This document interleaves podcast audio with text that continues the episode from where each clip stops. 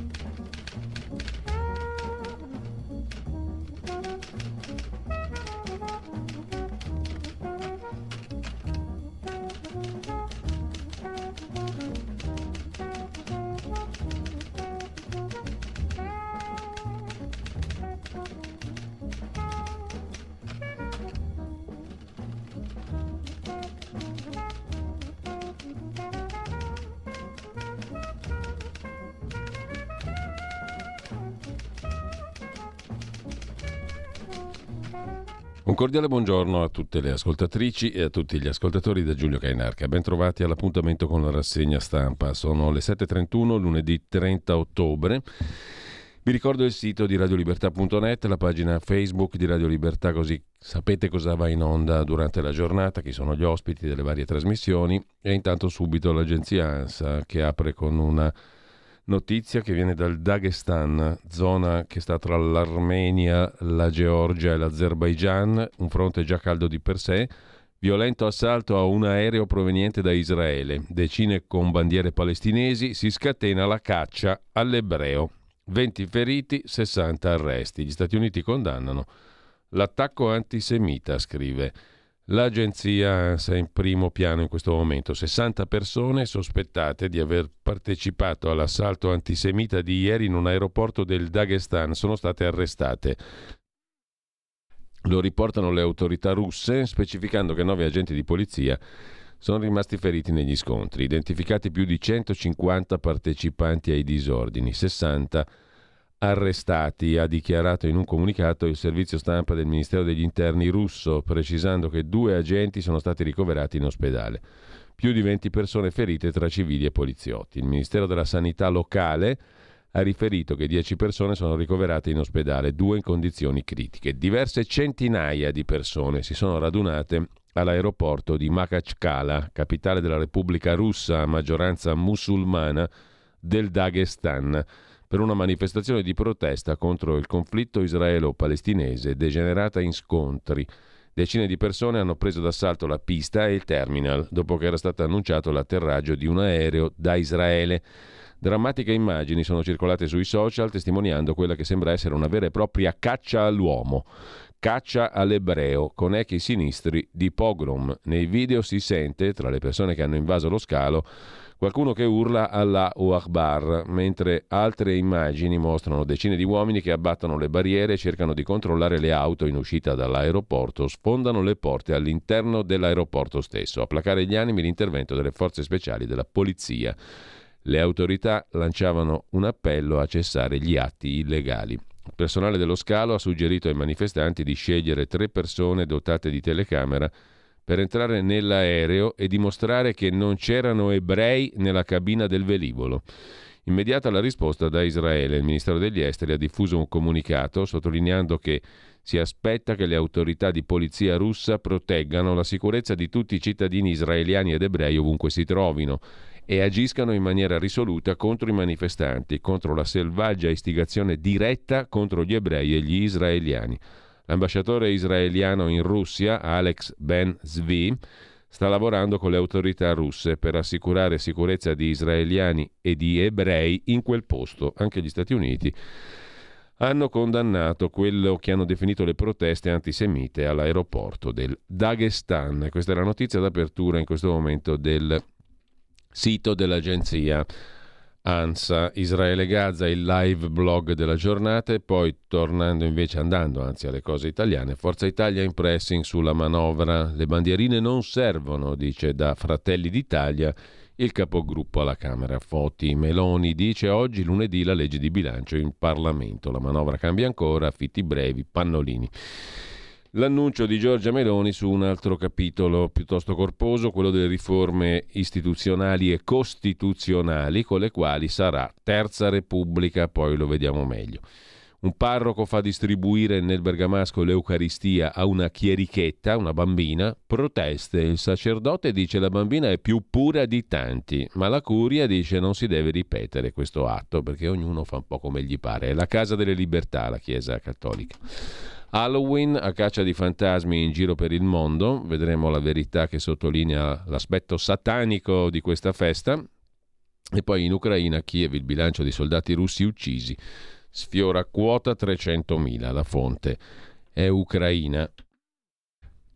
Sempre dal primo piano dell'agenzia ANSA, oltre alla questione di Gaza, c'è da segnalare ancora, adesso lo sfogliamo insieme, la facciamo scorrere, anzi la prima pagina dell'agenzia ANSA, oltre allo sport. Inaugurata in Sicilia l'altalena più alta d'Europa, questa è senza dubbio una notizia di grandissimo interesse, mentre è allerta rossa in Emilia-Romagna.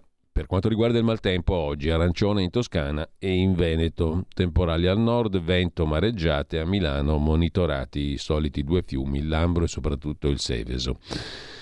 Sulla giustizia Nordio, trovato l'accordo sulla prescrizione, non ci sono state nella maggioranza le difficoltà raccontate, la notizia è un po' vecchiotta, ma è ancora in primo piano sull'agenzia ANSA, che lasciamo per andare a vedere adesso le prime pagine dei quotidiani di oggi. Partiamo dal Corriere della Sera, causa Gaza, assalto al cibo, è il titolo d'apertura, saccheggiati i depositi delle Nazioni Unite. Netanyahu attacca esercito e 007 poi cancella il tweet. Nel ventiduesimo giorno di guerra in Medio Oriente, scontri violenti nel nord della striscia di Gaza tra soldati israeliani e miliziani di Hamas sbucati da uno dei sotterranei fortificati. Uccisi molti terroristi, dice Tel Aviv, colpiti 150 obiettivi. Situazione caotica nella striscia, saccheggiati i depositi degli aiuti. Così il Corriere riassume nel sommario di prima pagina. E poi la manovra, pressing di Forza Italia su affitti e statali, oggi il vertice decisivo di maggioranza per definire la legge di bilancio. La protesta di Amina, 18 anni, prigioniera in Kazakistan, mia figlia segregata dalla polizia kazaka, la pugliese diciottenne in cella, la tengono segregata, dice la madre, aiutateci. Un'intervista al generale del Ross che sta per lasciare, Angelo Santo, che ha arrestato Messina Denaro, da tenente il boss Carmine Alfieri, i suoi 30 anni contro la mafia.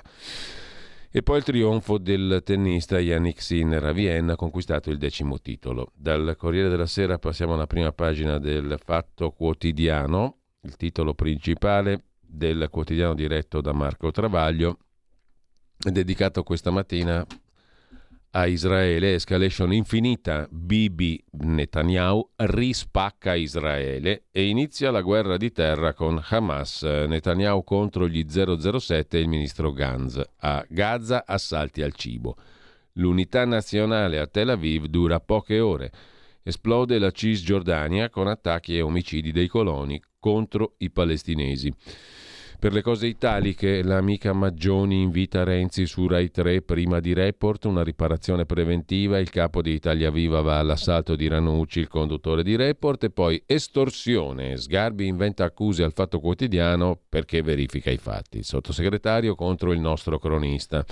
Lo vedremo sul giornale. La frase del giorno sopra la testata, grazie a noi, furbetti del cartellino licenziati in 48 ore. Renzi, Sanremo 2017. Ora il vigile in mutande è stato assolto e reintegrato. Viva il garantismo renziano, sottolinea il Fatto Quotidiano. Per quanto concerne invece il dorso economico del lunedì, il Fatto Economico Terre Rare, La battaglia senza soldi dell'Europa, l'Unione Europea corre per non restare al palo sui materiali critici per la transizione green e la tecnologia i materiali rari, le terre rare, mancano però i fondi e la filiera. Non resta che cercare in Africa e in America Latina. Infine, sempre dal primo piano del Fatto Quotidiano, viene intervistato Vincenzo Visco, il mitico ministro delle finanze, PCPDS, PD, eccetera Raffigurato spesso come Dracula, Meloni fa troppi pasticci e ripudia le sue promesse, dice l'ex ministro Visco. Occasioni perdute, privatizzazioni, un flop costruito sulle menzogne, uno sguardo storico di Gad Lerner, niente meno. Il fatto quotidiano lo lasciamo per andare al giornale il giornale apre con l'accusatore di Sgarbi denunciato per estorsione. Il grande accusatore di Vittorio Sgarbi, il giornalista del Fatto Quotidiano, Thomas Mackinson, era stato denunciato per estorsione. Avrebbe minacciato di pubblicare un dossier contro l'editore torinese Massimo Massano. In taglio alto il via alle riforme si parte dal premierato, l'elezione diretta del Premier. Sentiamo la responsabilità di consolidare la democrazia dell'alternanza, ha detto Giorgia Meloni e portare l'Italia nella terza repubblica con le riforme costituzionali. Via il percorso delle riforme che parte col premierato in Consiglio dei Ministri nei prossimi giorni, scrive il giornale. Alessandro Gnocchi nell'editoriale si occupa di Oriana Fallaci, patrimonio dell'umanità libera. Matteo Salvini ha organizzato il prossimo 4 novembre a Milano una manifestazione di piazza in nome di Oriana per difendere l'Occidente. Negli ultimi anni la Fallaci non aveva partito politico, detestava sia la destra, Lega inclusa, sia la sinistra, perciò il nipote di Oriana Fallaci, Edoardo Perazzi, intima a Salvini di rinunciare al nome della scrittrice. Ormai però non è proprietà di suo nipote, è uno dei simboli dell'Occidente. Il trucchetto dei patronati che fa ricca la CGL, per cambiare argomento, ma sempre dalla prima pagina del giornale, l'erogazione di soldi da parte dello Stato ai patronati esteri della CGL avviene sulla base di un criterio. Più alto è il numero delle pratiche, più soldi arrivano, ma secondo un'ispezione del Ministero molte risulterebbero fittizie.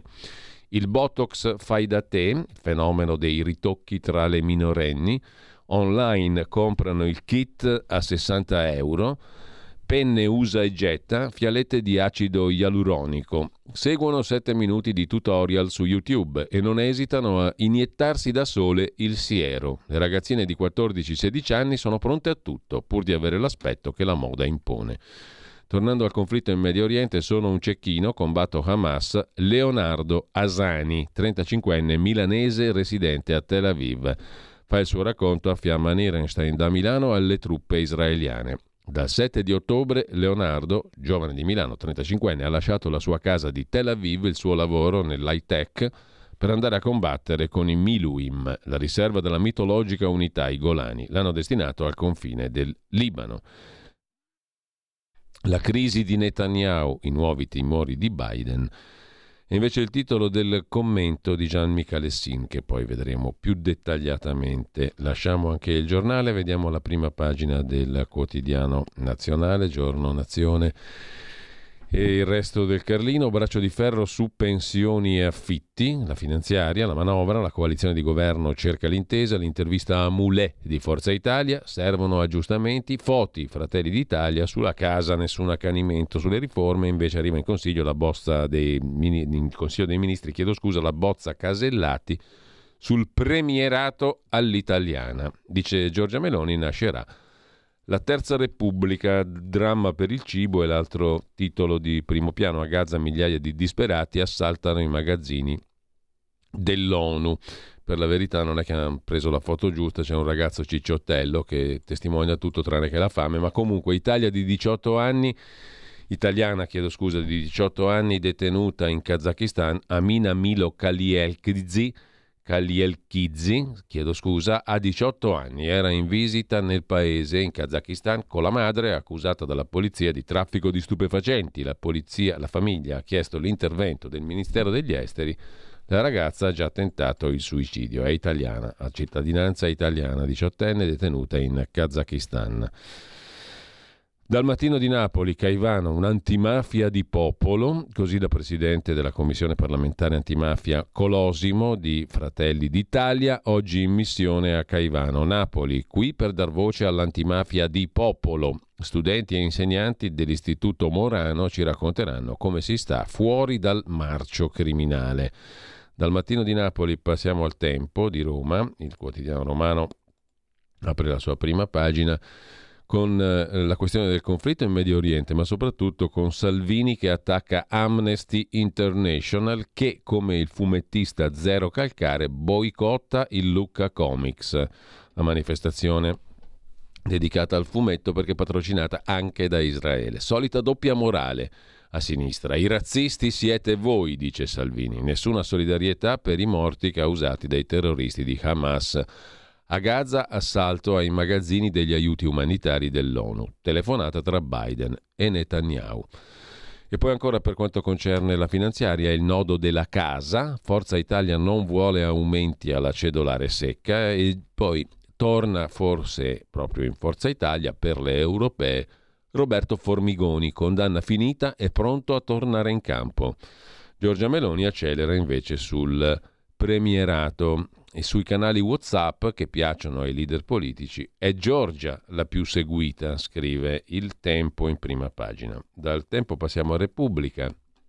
La rabbia e la fame, il titolo su Gaza in apertura, e la caccia all'ebreo in Dagestan, scontro diplomatico fra Israele e Russia, la notizia che occupa la prima pagina dell'agenzia ANSA di stamani. Il bambino cicciottello di cui sopra è protagonista in foto anche in prima pagina su Repubblica. Palestinesi che portano via sacchi di cibo da un centro dell'ONU a Deir el-Balà a Gaza. Per la verità ce ne sono tanti di cicciottelli e non solo bambini in questa foto. Comunque, permettete, c'entra nulla con la sostanza delle cose. Ovviamente è una foto sbagliata tutto sommato. Per manifestare gente che ha fame mettono i, i ciccioni in prima pagina. Comunque non è appropriata, diciamo, non comunica il giusto, mentre Meloni annuncia premierato e terza repubblica. Commenta il costituzionalista ipso facto Michele Ainis, il bipresidenzialismo ipocrita, la madre di tutte le riforme è sempre incinta, come la famosa madre dei cretini, copyright Ennio Flaiano ma fin qui partorisce annunci, antici- anticipazioni e spot. Pazienza. Non c'è molto da aspettare, scrive il cinico e disincantato Ipse Dixit costituzionalista Michele Ainis. La madre dei cretini come quella delle riforme.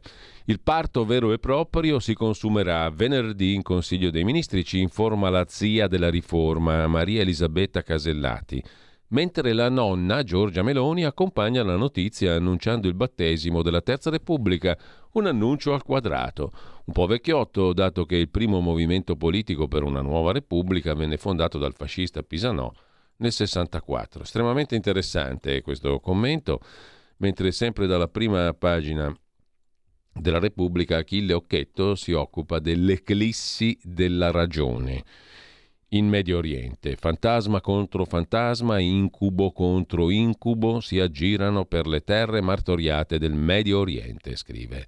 Il fu segretario del PC diventato PDS. Alla guerra sul terreno si sovrappone nell'immaginario collettivo quella del fantasma di un confronto che può condurre a un incendio più generale, scrive Achille Occhetto.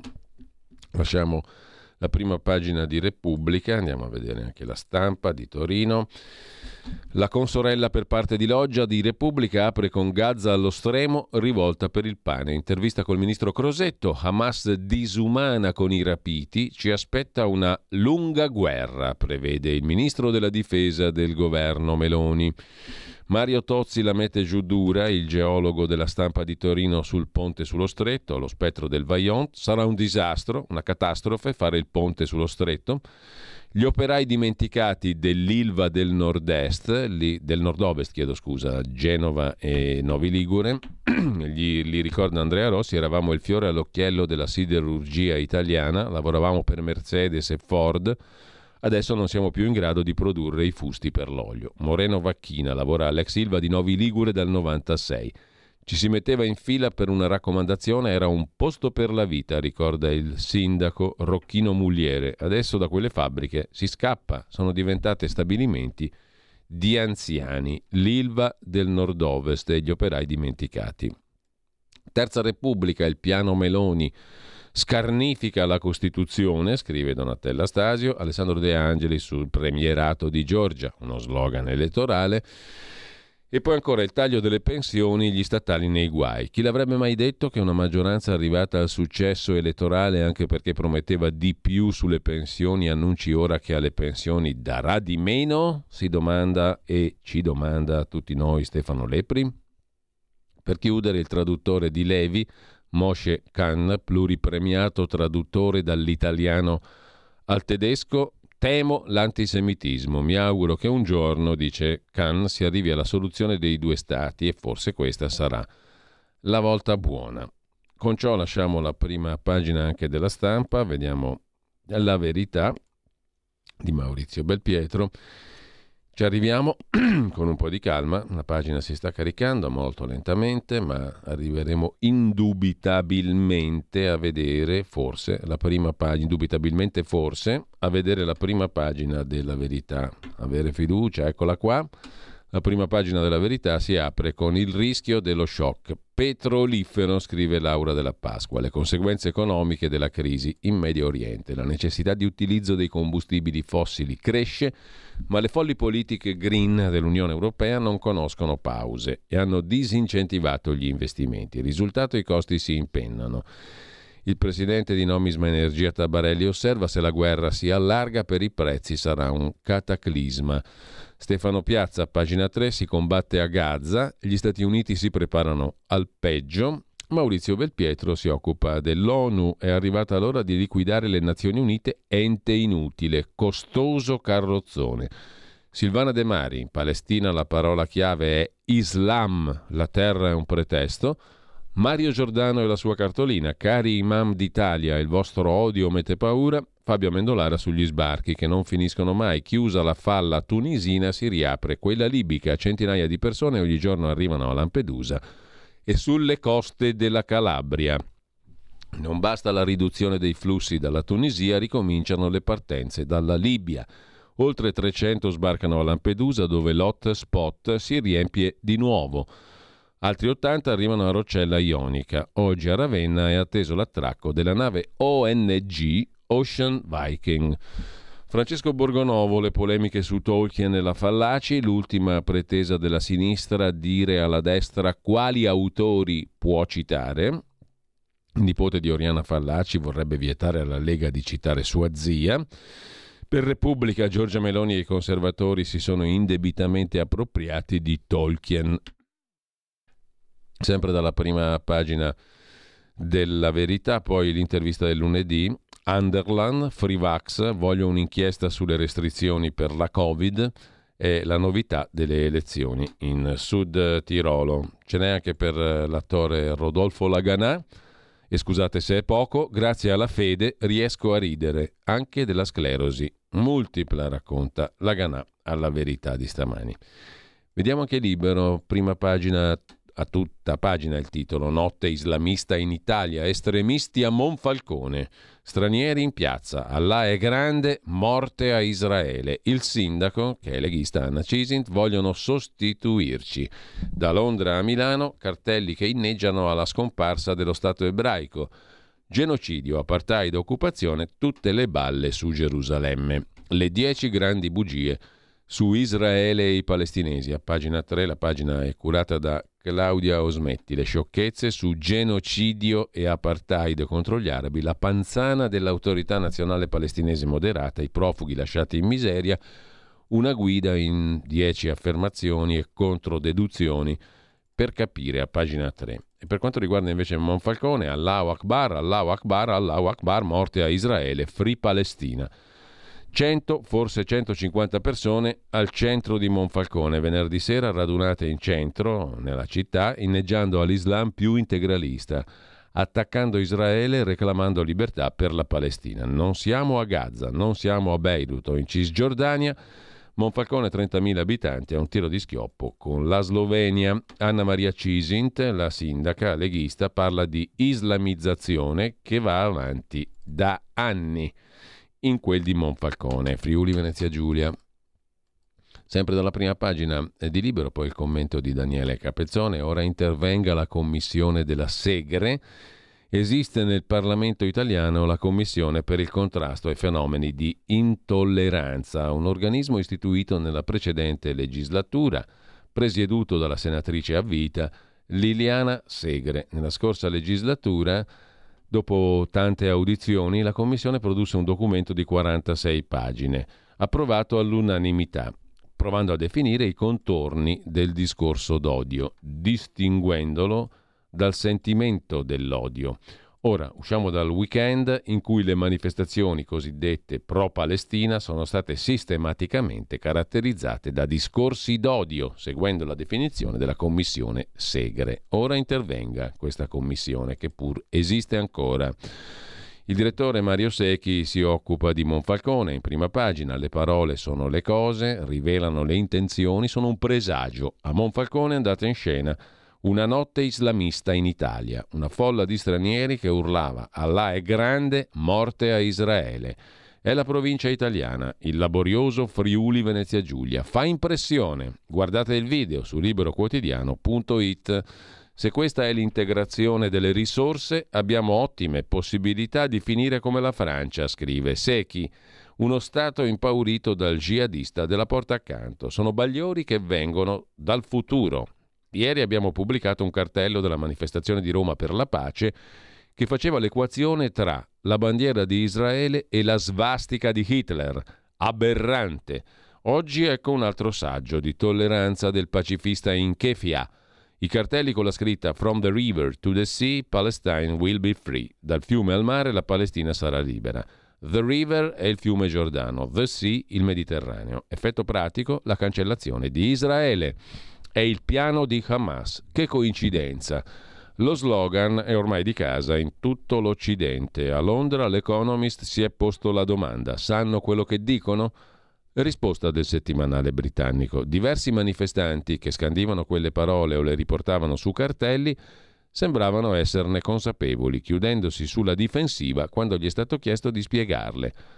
L'indicibile è insostenibile, conclude Mario Secchi su Libero. La Palestina sarà libera quando Israele non ci sarà più, questo è il desiderio inconfessabile, il genocidio.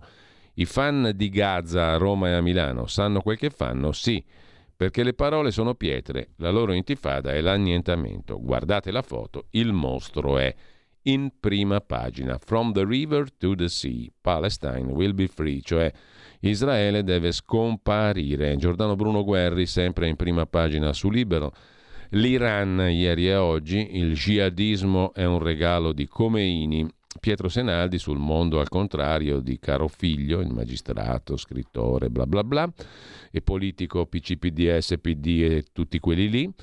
Infine, Luca Beatrice, basta un hobbit per far impazzire i progressisti. La mostra su Tolkien, il trionfo di Sinner, batte Medvedev, è come Panatta. E questo è libero in prima pagina. Dalla prima pagina di Libero a quella del Domani, il quotidiano dell'editore svizzero De Benedetti, tra le varie cose, quanto ci costa il circo di Matteo Salvini? Un milione per i suoi fedelissimi, scrive Giovanni Tizian. Grazie al doppio ruolo, ministro e vice premier, ha assunto amici e anche un imputato, coimputato del fratello dell'amorosa, Verdini. Il Sole 24 ore del lunedì si occupa di controlli, sanzioni, errori del fisco, cosa cambia? Più garanzie per il cittadino, dal contraddittorio all'autotutela obbligatoria alle nullità, il nodo degli interpelli a pagamento e poi scuola, come sarà la nuova abilitazione. In cattedra a gennaio percorsi universitari per ottenere 60 crediti post laurea. Separazione e divorzio, un solo ricorso ma resta l'attesa di 6 mesi, vale anche per gli addii consensuali la possibilità di cumulare le domande. Poi armi e welfare, così Hezbollah è cresciuta in Libano e minaccia Israele, in questo caso da nord.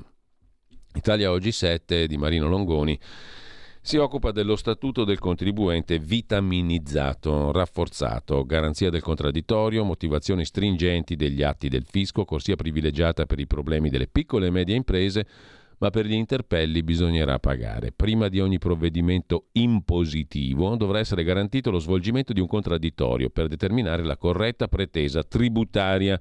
Inoltre, per gli atti dell'amministrazione finanziaria sarà necessaria una motivazione stringente. Per lo stesso periodo di imposta vi saranno ridottissime possibilità di duplicare gli accertamenti. Infine, maggiori garanzie per il colloquio tra fisco e contribuenti di minori dimensioni con un canale dedicato all'esame delle problematiche di questi soggetti.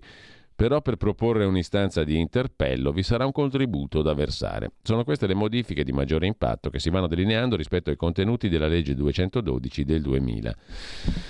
Uno specchietto per le allodole. Lo Statuto dei diritti dei contribuenti continuerà a essere la foglia di fico del sistema tributario, prevede il direttore Longoni, nobili ideali nero su bianco per dare una parvenza di legittimità a un sistema, quello tributario italiano, che fa acqua da tutte le parti. Anche il decreto legislativo attualmente in discussione in Parlamento, attuativo della riforma tributaria, pur contenendo disposizioni interessanti, ribadisce l'illusione di una parità tra fisco e contribuente che in realtà non esiste. Uno specchietto per le allodole.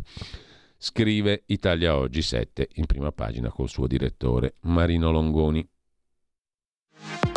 La tua radio è ascoltabile anche con la televisione in digitale. Sul telecomando della televisione digitale o del tuo ricevitore digitale puoi scegliere se vedere la TV o ascoltare la radio risintonizza i canali radio e troverai anche Radio Libertà, canale 252.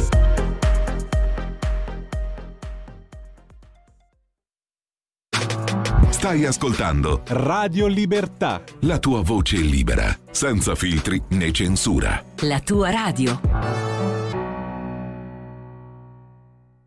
Lasciate le prime pagine, vediamo alcuni degli articoli di oggi. Intanto Libero, eh, libero chiedo scusa, La Verità dedica due pagine al lato oscuro di Halloween, zucche vuote.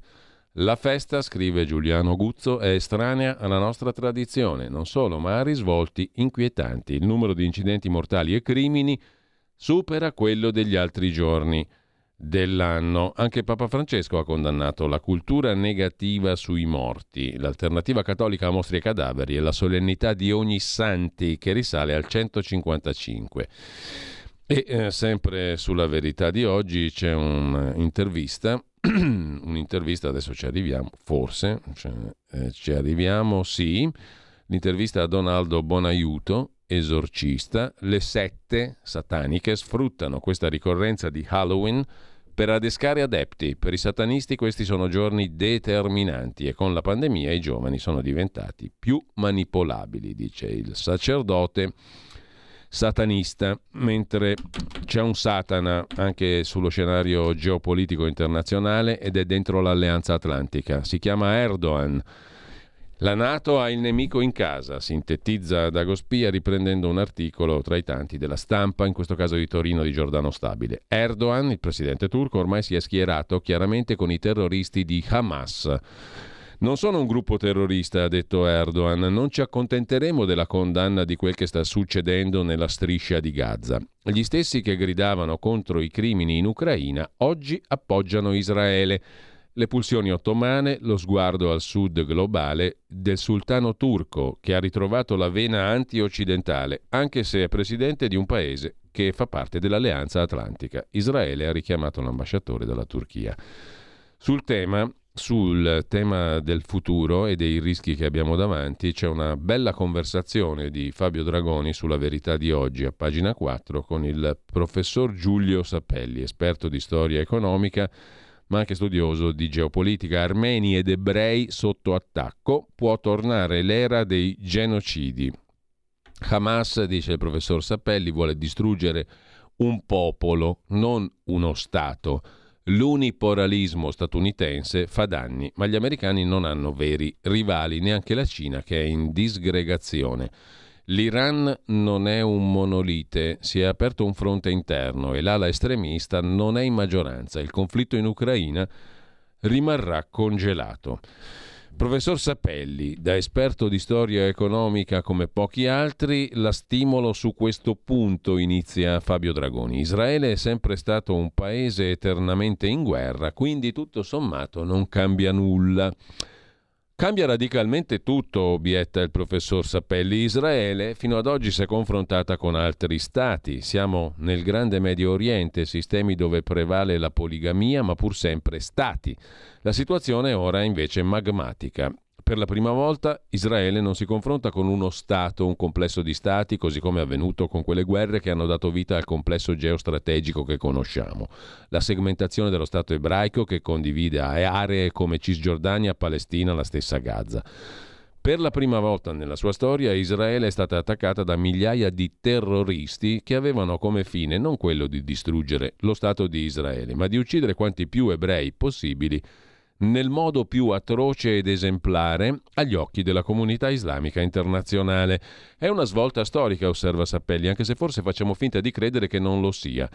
Potrebbe riaccendersi l'era dei genocidi, temporalmente preceduta da una crisi come quella in Armenia e lei sa che il primo genocidio della storia del Novecento è stato quello degli armeni. Ne parleremo tra l'altro col professor Aldo Ferrari dell'Università Ca' Foscari, docente di armenistica e esperto anche di questioni relative alla Turchia, venerdì, venerdì mattina alle 8.30.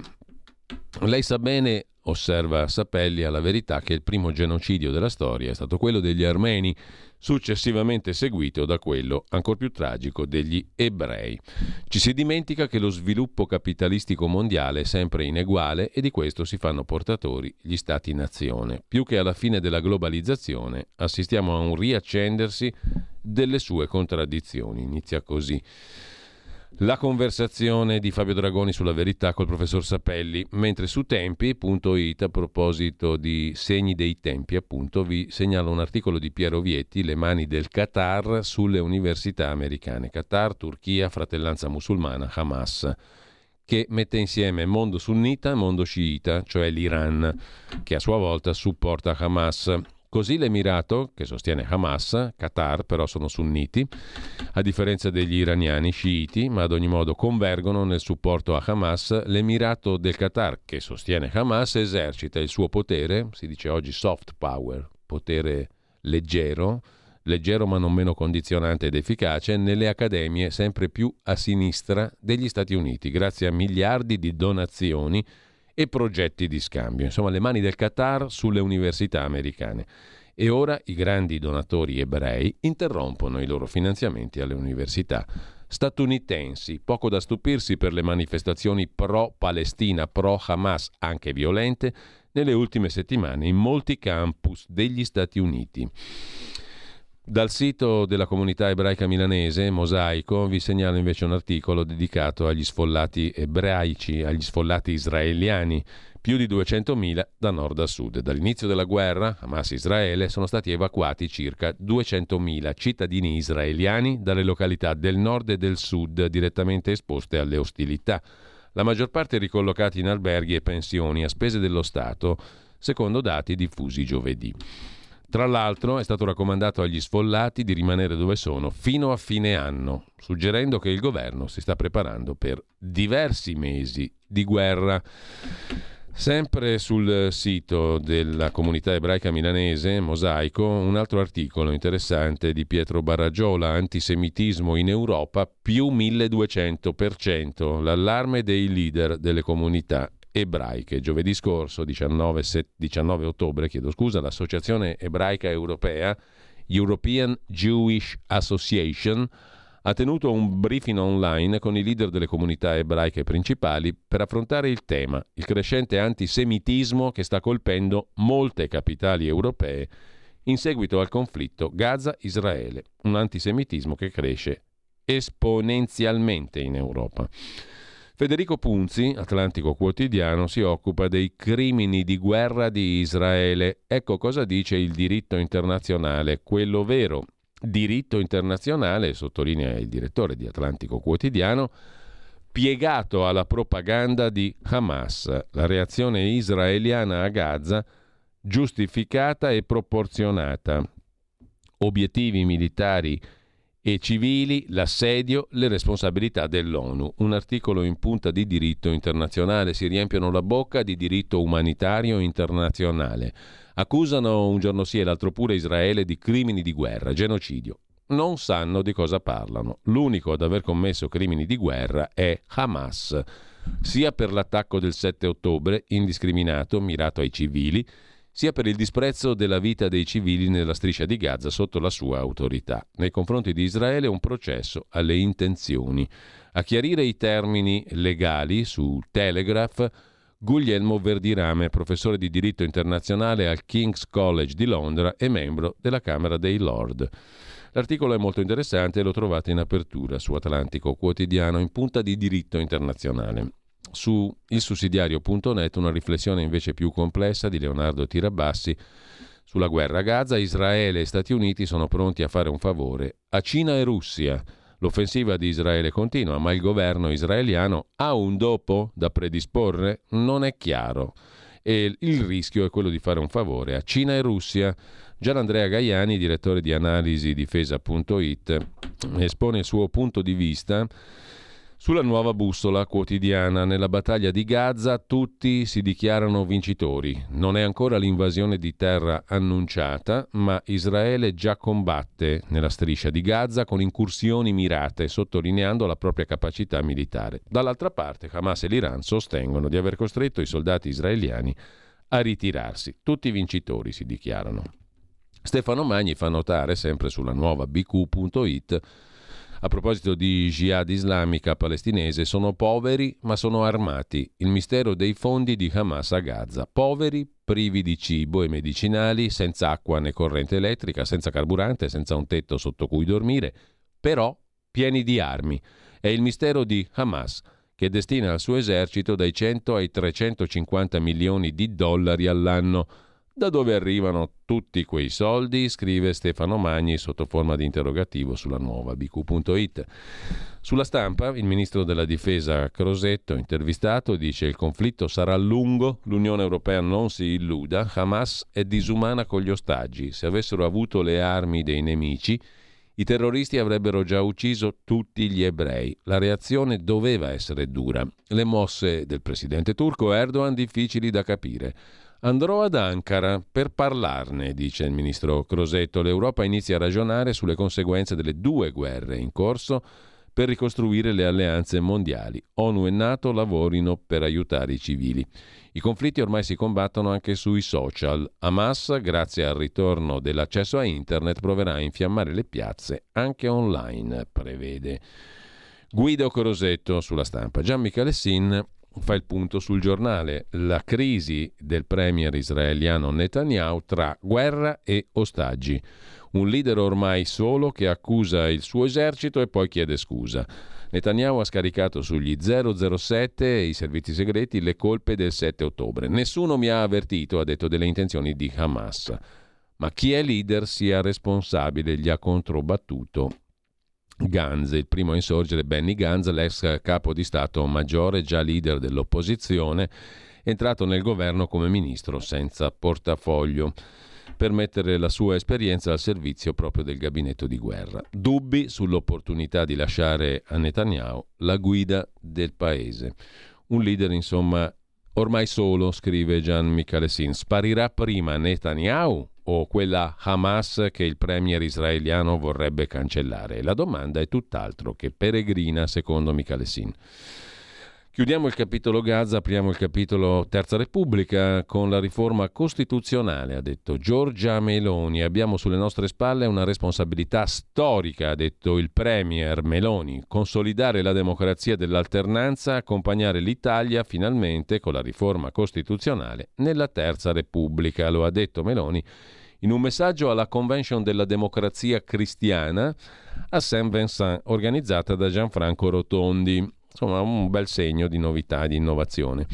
Terza Repubblica sotto il segno della DC. In questi decenni il centro-destra è cresciuto, si è strutturato, ha trascorso momenti difficili, ma ha sempre saputo far dialogare tutte le sue identità al suo interno.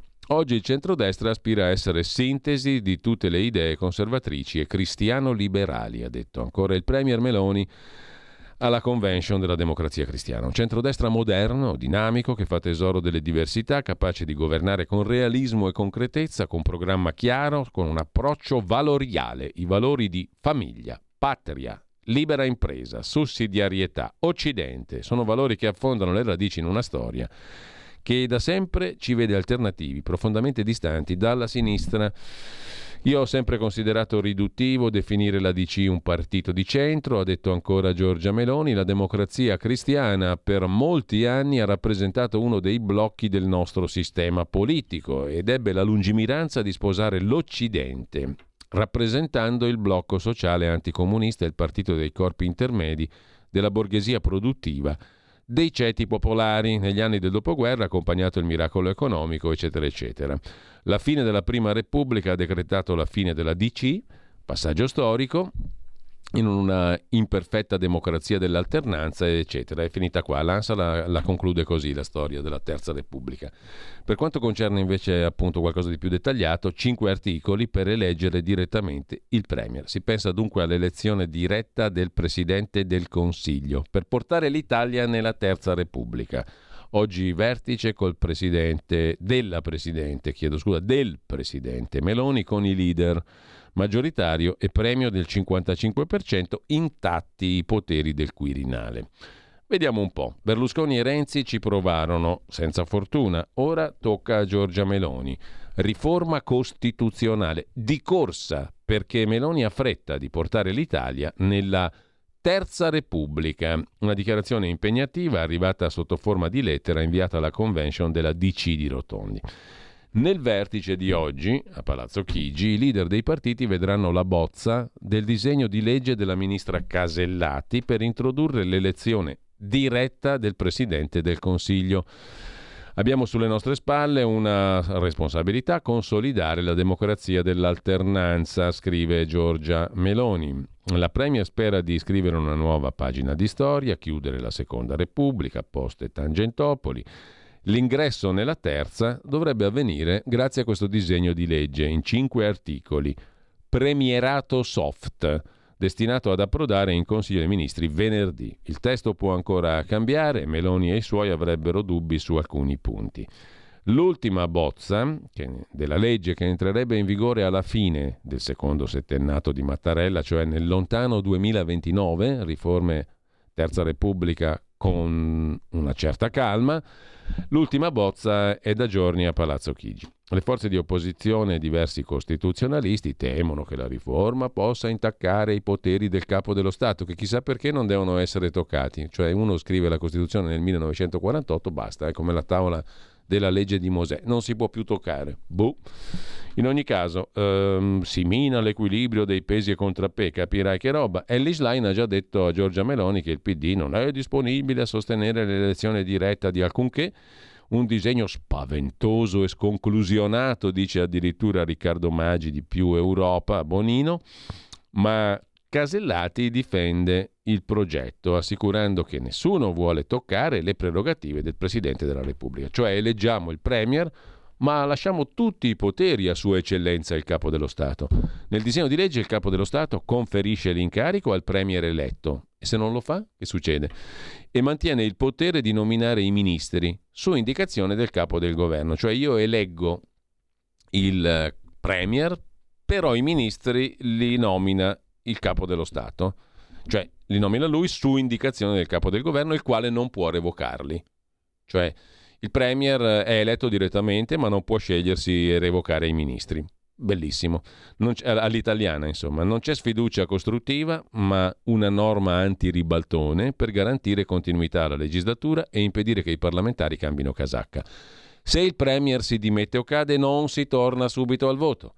Sua Eccellenza, il Presidente della Repubblica, può conferire l'incarico allo stesso Premier uscente o a un altro parlamentare collegato al predecessore eletto direttamente dal popolo, purché sia votato dalla stessa maggioranza in entrambe le Camere, almeno una cosa. Questa formulazione proposta da Forza Italia non convinceva i fratelli d'Italia, perché toglie al capo del governo il potere di minacciare il ritorno alle urne. Se viene meno la fiducia nel Premier si va a votare, dice Giorgia Meloni. Dopo le tensioni tra Fratelli d'Italia e Lega sulle riforme e l'autonomia, Dal Carroccio segnali rassicuranti. Il ministro Calderoli ha lavorato in tandem con Casellati. Il testo è stato condiviso. Stamattina Salvini valuterà il risultato. La Carta Costituzionale viene modificata agli articoli 88, 92 94. Non potete giocarveli tutti perché il 92 e il 94 superano i numeri della smorfia, ma comunque il cardine della riforma è l'elezione diretta del Premier, il cui mandato dura 5 anni. C'è l'indicazione per un sistema elettorale maggioritario, premio del 55% su base nazionale, una sola scheda, così sul Corriere.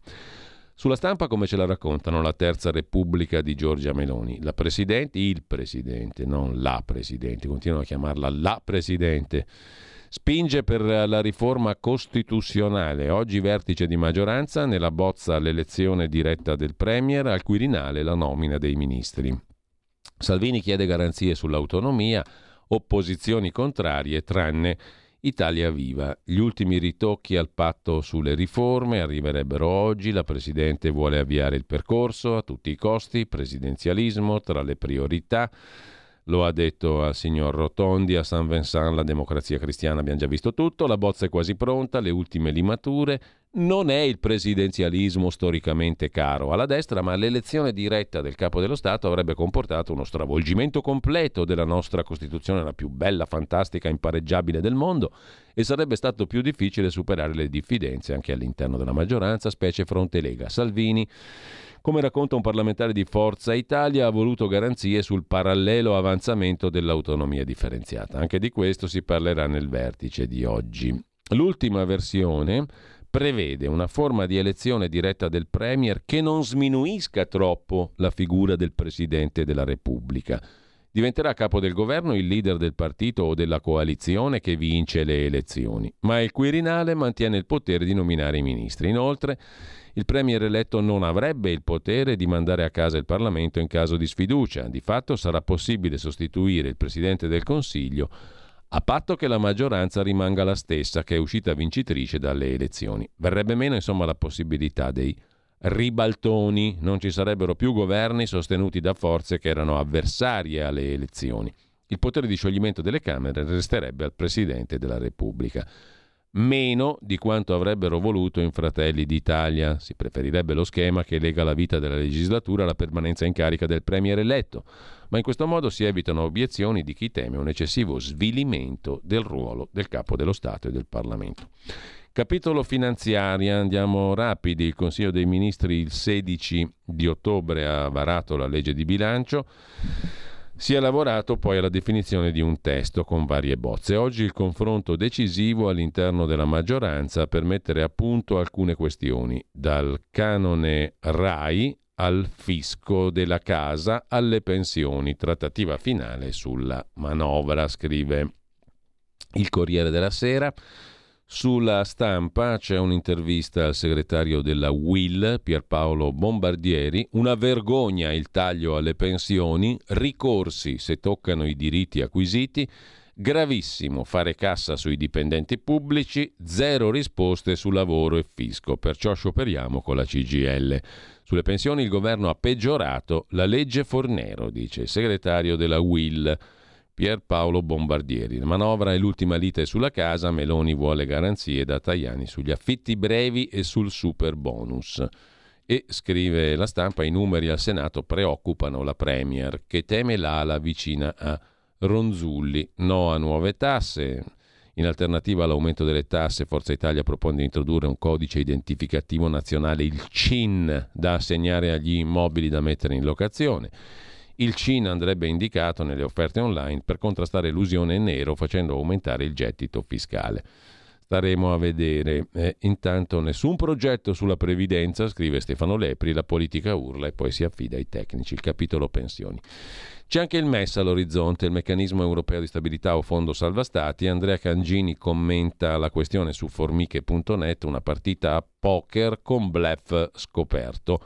L'approccio di Meloni sul MES è simile a quello del giocatore di poker. L'intendimento è avviare una trattativa per togliere dai parametri del patto di stabilità, per togliere dal computo dei parametri del patto di stabilità le spese per investimenti e difesa, ma il rischio è che il Paese perda credibilità in Europa. Sul MES Antonio Soci recupera I dieci punti per dire no di Claudio Borghi Aquilini su Libero a pagina 9 quei dieci buoni motivi per non ratificare il MES. Nessun vantaggio per l'Italia. E poi c'è la citazione appunto dei dieci punti sottolineati sul suo profilo X da uh, Claudio Borghi Aquilini, ripresi uno per uno in maniera molto dettagliata da Antonio Socci. All'orizzonte arriva l'euro digitale, vi segnalo un paio di articoli su affari e finanza della Repubblica di stamani, l'inserto economico-finanziario. Euro digitale contro cripto e big tech, la moneta del futuro, Dopo anni di studio, la Banca Centrale Europea dà il via alla sperimentazione. Sarà una rivoluzione con effetti positivi sui consumatori, ma problematici sui risultati bancari, scrive Andrea Greco. Carlotta Scozzari sulla Repubblica Affari e Finanza si occupa del tema sicurezza nelle transazioni, ma resta il nodo dei costi. L'euro digitale sarà accessibile ai privati, ma servirà un'alleanza con banche e credit card per farlo funzionare. E rimanendo alle cose economiche, permessi in mano straniera, il vero business è rivenderli, titola il Fatto Quotidiano, a proposito di che cosa? A proposito delle terre rare, dei materiali preziosi, abbiamo diverse miniere anche in Italia. Per esempio, nelle valli di Lanzo l'attività mineraria addirittura era nel Settecento per estrarre il cobalto. Poi l'estrazione non era più conveniente e le miniere sono state chiuse negli anni venti del nostro secolo, spiega il fondatore del Museo Minerario di Usseglio in Piemonte. In sostanza, 20 domande di esplorazioni, una è italiana, i giacimenti potrebbero essere ceduti. Una è italiana, le altre sono soprattutto in mano agli australiani e non solo. Il vero business è questo qui anche in Italia, però è fuori dalle nostre mani, dice il fatto quotidiano. Sul sussidiario.net invece c'è un articolo interessante su come ci vedono dalla Germania di Alessandro Fontana, l'indagine sul fenomeno Meloni e il nuovo partito nato in Germania a sinistra. Un documentario tedesco affronta la politica italiana con riguardo al governo Meloni. Intanto da una costola della sinistra di Linke nasce un nuovo partito, ne abbiamo parlato settimana scorsa. Tornando alle cose prettamente domestiche, vi segnalo sulla nuova bussola quotidiana un bell'articolo di Ruben Razzante sulla giustizia, spettacolo e il caos giustizia, il GIP che sconfessa il pubblico ministero sulle mafie di Milano. Il 26 settembre un'operazione antimafia a Milano smantella un'associazione criminale composta da tutte e tre le principali mafie italiane. Il pubblico ministero chiede il carcere per 87 persone coinvolte, il GIP riduce questo numero a 11. Bufera mediatica sul giudice. Gli arresti erano più di 140, a dire la verità, richiesti, 153 richiesti dal mm, pubblico ministero, di cui 87 in carcere. Il GIP ha detto no, bufera su di lui. Sempre rimanendo agli articoli di oggi, vi segnalo in tema di giustizia politica l'articolo di Stefano Zurlo a pagina 6 una vicenda che viene da Torino, un decennio di gogna, 23.748 intercettazioni, accuse infamanti, ma l'inchiesta è un flop. Tolto al pubblico ministero di Torino, Colace, l'ultimo troncone dell'indagine su Muttoni, ascoltato per anni, e l'ex esponente del PD Esposito. L'indagine non porta a nulla, ma il politico Esposito, Protav e l'imprenditore sono KO dopo questa lunghissima indagine che parte nel 2014, super intercettati. Intanto per le cose economiche, proprio velocemente prima di chiudere la rassegna stampa, tra poco invece avremo con noi Giorgio Goggi, esperto di urbanistica, architetto, già assessore ai trasporti nella giunta Albertini, la prima giunta Albertini, e oggi commentatore dell'evoluzione delle cose a Milano, che prendiamo un po' come prisma per capire dove vanno tanti affari e come va la politica. Ne parleremo tra poco appunto con Giorgio Goggi, nel frattempo riprendendo un po' il filo del discorso che abbiamo fatto la settimana scorsa con Luca Beltrami Gadola, peraltro, e a proposito di Milano, la busta paga a Milano è il 90% più alta che a Palermo, scrive L'AGI, Agenzia Italia, dopo uno studio della CGA di Mestre che mette in risalto le differenze salariali all'interno del paese. Nel 2021 la retribuzione media in Italia ammontava a 21.000 euro. Si allargano le differenze salariali territoriali in Italia. A rilevarlo l'ufficio studi della CGA di Mestre. Il costo della vita pure è molto diverso nelle varie zone d'Italia. Nel frattempo la sanità pubblica Si cala le braghe davanti ai privati, sintetizza un articolo di Paolo Russo per la stampa da Gospia. In che senso? La nuova tendenza dilagante nel servizio sanitario è quella di affidare ai privati la gestione delle sale operatorie dei nostri ospedali. Regioni e amministratori si giustificano, decisione dettata dalla mancanza di personale. Ma l'appalto dei blocchi operatori costa molto più di quanto si spenderebbe ad assumere i medici e gli infermieri che mancano. Mentre cronaca spiccia all'Istituto Professionale Ipsia Puecher di Ro, venerdì scorso, alle porte di Milano siamo, durante l'intervallo, Sette ragazzi incappucciati, vestiti tutti di nero, piuttosto impressionanti, hanno fatto irruzione, hanno sparato fumogeni, rotto computer, rovesciato mobili. Uno di loro impugnava anche una pistola, forse giocattolo. Panico tra gli alunni. Alcuni sono scappati, altri si sono rinchiusi nelle aule. Sono studenti o ex, dice il preside, sapevano muoversi bene nella scuola. Finora nessuna rivendicazione piuttosto impressionante questo fatto di cronaca. Roberto Formigoni è pronto a entrare in politica. E mm, con questo vi mm, chiudiamo la rassegna stampa, anzi no, la chiudiamo con una bella intervista di Maurizio Zottarelli a Cocchi Ponzoni, Cocchi e Renato. Cocchi Ponzoni, Aurelio Arturo Felice Benvenuto Francesco Ponzoni, detto Cocchi, 82 anni, intellettuali e operai insieme nelle osterie della mia Milano, che fu naturalmente. Si racconta a Ponzoni in un libro che è la fotografia di un'epoca d'oro, voglia di stare insieme e umanità, le chiavi di tutto. Bei tempi quelli andati. Avete ascoltato la rassegna stampa.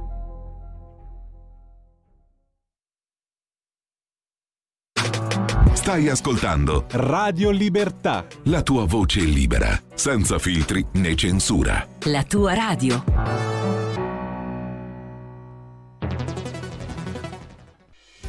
Quotidiano di Sicilia, il quotidiano d'Italia, l'informazione che ribalta i luoghi comuni, una vera visione dei fatti, l'Italia vista da sud. Ogni siciliano che vive in Italia e nel mondo è una risorsa, è protagonista della crescita della nostra nazione dai forza alla crescita della nostra isola, abbonandoti al QDS digitale più archivio a soli 99 euro annui. Quotidiano di Sicilia, il quotidiano d'Italia, una scelta di valore.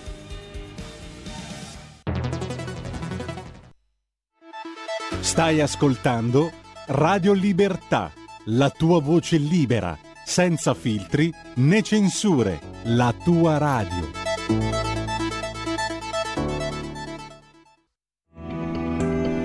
Il meteo.it presenta le previsioni del giorno. Inizio di settimana con una nuova ennesima perturbazione che si avvicina al nostro paese. In mattinata sarà il nord-ovest ad essere interessato da un aumento della copertura nuvolosa e anche da qualche pioggia. Altrove ci sarà invece il sole quasi ovunque con una maggiore copertura nuvolosa al nord-est e sulle regioni tirreniche rispetto ai restanti settori. Nel pomeriggio intenso peggioramento al nord e sull'alta Toscana con piogge via via più diffuse. Per ora è tutto da ilmeteo.it dove il fa la differenza anche nella nostra app. Una buona giornata da Andrea Garbinato. Avete ascoltato le previsioni del giorno.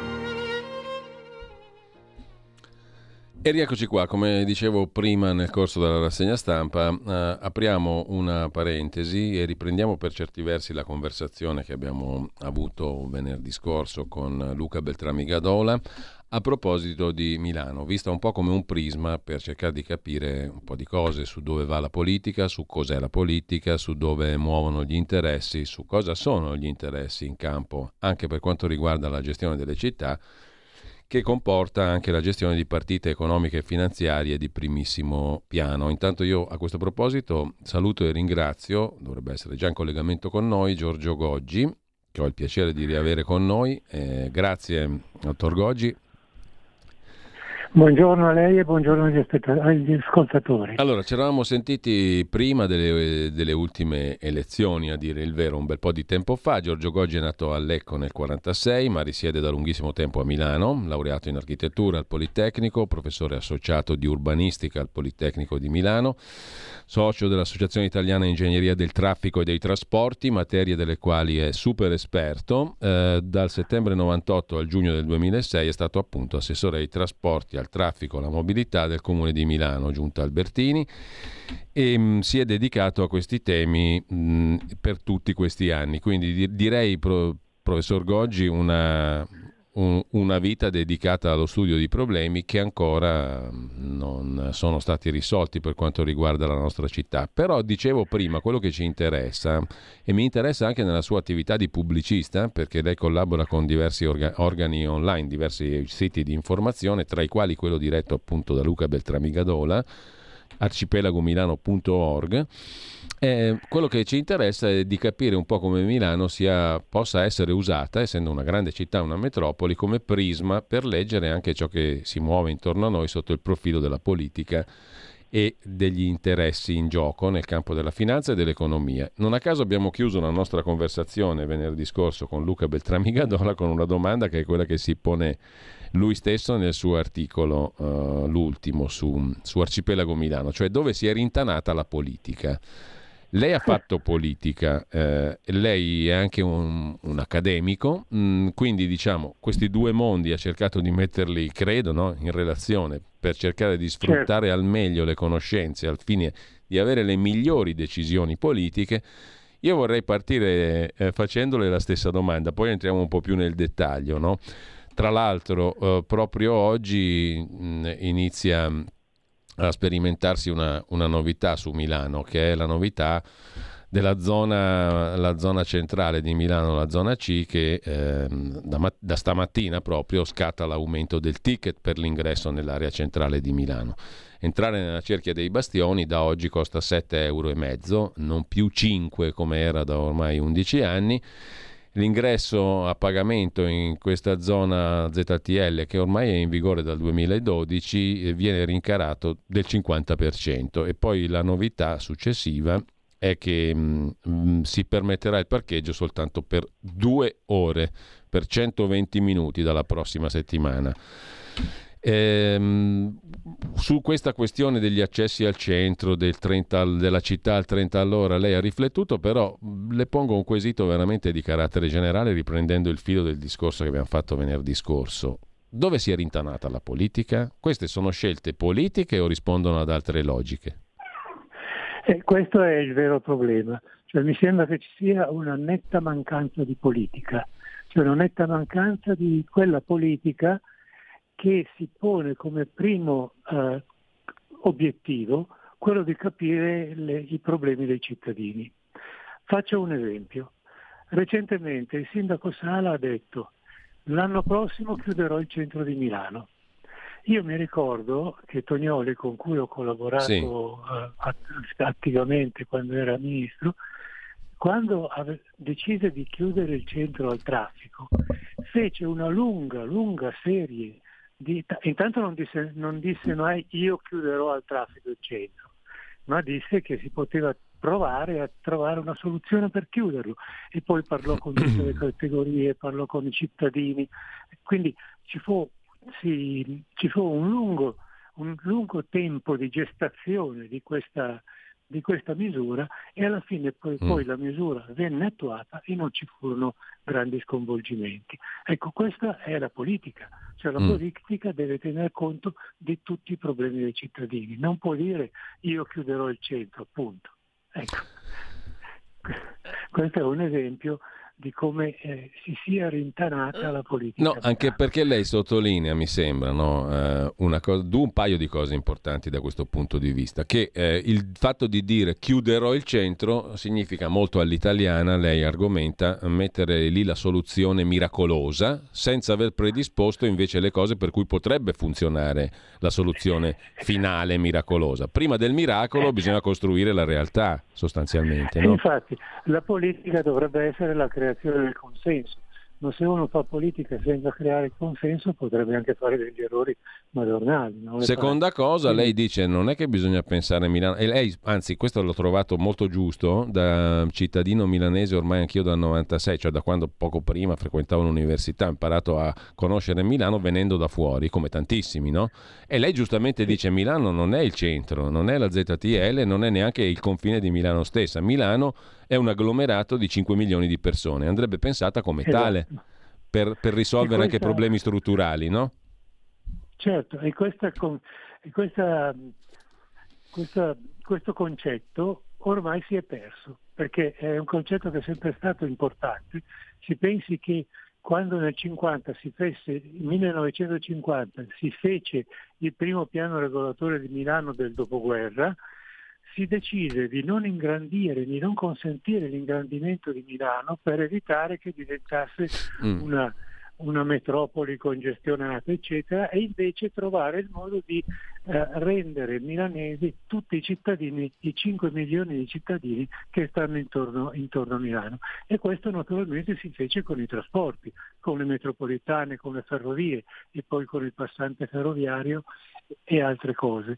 E quindi pensando a Milano non come città che doveva vivere in se stessa con i suoi grattacieli, le sue mm. cose, eccetera, ma come un insieme dove c'era un patto sociale sì. che univa i cittadini milanesi ai cittadini dell'Interland. Un patto sociale per cui il comune dava loro la possibilità di lavorare a Milano, eh, però avendo dei trasporti che consentivano di raggiungere i loro posti di lavoro e inoltre consentendo loro una protezione sociale. Allora c'era il CIMET, il Consorzio Intercomunale per l'edilizia popolare, quindi si cercava di avere per tutti i cittadini la possibilità di avere una casa decente ed un posto di lavoro a Milano o fuori facilmente raggiungibile. Oggi questo eh, concetto è completamente sparito. Si pensa di ingrandire Milano, mm. Milano eh, si riempie di grattacieli, il sindaco Sala è molto fiero di aver aumentato la popolazione di Milano di 200.000 abitanti, cioè esattamente il contrario che i saggi urbanisti del 1950 volevano fare, e però non si rende conto che con, con 200.000 abitanti sono entrati in Milano 100.000 auto. Perché Paradossale, no? C'è un'automobile. Eh. eh già. E, quindi, e poi naturalmente ci si lamenta del traffico, allora si chiudono le strade, si fanno del, delle cose di questo tipo. E questo è un problema, bisogna avere il concetto della della città allargata, di quella che è veramente la città. Ecco, intanto il Consiglio Comunale aveva votato per il 2024 la trasformazione dell'intera città di Milano in una città a 30 all'ora, no? dove si potesse andare al massimo a 30 all'ora. Io non so se poi sarà praticata, in che forma, cioè questo voto verrà tradotto esattamente in questi termini, però su questo tema lei ha, fatto una serie di osservazioni interessanti no? uh, sulla città a 30 all'ora di Beppe Sala, ricordando un antecedente storico olandese che risale addirittura al 1976, ma ricordando anche una precedente esperienza di cui lei si interessò su Milano, le isole ambientali. Il fenomeno è quello dei Vonerf in Olanda e delle isole ambientali a Milano. Ce ne vuole parlare, professor Goggi? Cosa c'è da imparare da queste due, due antecedenti storici? C'è molto da imparare. Beh, innanzitutto eh, il problema è quello di evitare che ci sia traffico anche nelle zone residenziali che quindi le zone residenziali possano essere protette dal traffico e protette anche dai pericoli del traffico, come gli incidenti. Per cui in, in Olanda e poi praticamente in tutta Europa, tranne che in Italia, si sono fatte quelle che noi chiamiamo isole ambientali, che gli olandesi chiamano Bonarf, eccetera, cioè quelle aree in cui si va in genere a 30 all'ora, in cui non c'è traffico di attraversamento ma c'è solo il traffico di chi va alla sua casa mm. e posteggia dove può posteggiare. Invece le eh, grandi strade, quelle che portano la gente da una parte all'altra della città o da una parte all'altra della regione, invece sono incrementate, diventano strade molto più utilizzabili, più, eh, più capaci di assorbire il traffico in modo che ci sono due mm. tipi di reti. Una rete principale che serve per gli spostamenti di lungo, di lungo periodo e invece una rete diciamo, minore che è quella che, che sta nelle aree residenziali sì. e quindi che non sono attraversate dal, dal, traffico e che sono attraversate solo da persone che vanno alla loro destinazione, cioè a posteggiare sotto casa o nel garage, cose del genere. Questo si fa in tutta Europa e a Milano non si fa. Quando, eh, quando eh, facevo l'assessore al traffico abbiamo fatto alcune, mm. alcune diciamo, eh, poste di questa cosa. Una è stata eh, in una zona vicino alla stazione centrale dove c'erano molti incidenti e gli incidenti cessarono. un altro esperimento l'abbiamo fatto a San Siro, ma i residenti di San Siro mm. volevano andare forte anche nelle zone residenziali. Insomma, questo è il problema. Il problema è che a Milano mancano i presupposti per queste cose. Eh, certo. Se lei guarda la pianta di Amsterdam o di Copenaghen, vedrà che, vedrà che ci sono addirittura delle autostrade urbane, e cioè il traffico, quello che deve muoversi per lunghe cioè, è un po' quello che dicevamo prima, no, professor Goggi? Per arrivare a un risultato tu devi costruire un percorso, devi fare un percorso, certo. perché se ti limiti a dire facciamo solo la tappa finale, i 30 all'ora, andiamo male.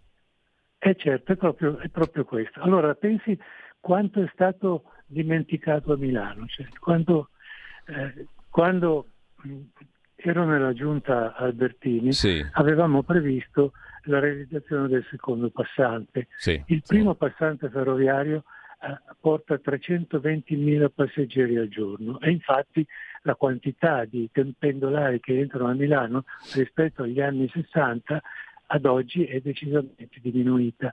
Un secondo passante, che eh, sarebbe più semplice da costruire molto più corto, e che è stato messo allora nei piani, consentirebbe praticamente da tutte le stazioni della Lombardia arrivare direttamente al centro di Milano. Sì. Questo risolverebbe molto bene il problema dei pendolari. No? Però questo presuppone, professor Goggi, presuppone che si faccia quell'operazione che lei diceva prima, cioè che si abbia l'idea di una città che non è un fortino assediato, no? Esatto. Perché questa è un'altra metafora che lei ha usato molto efficacemente.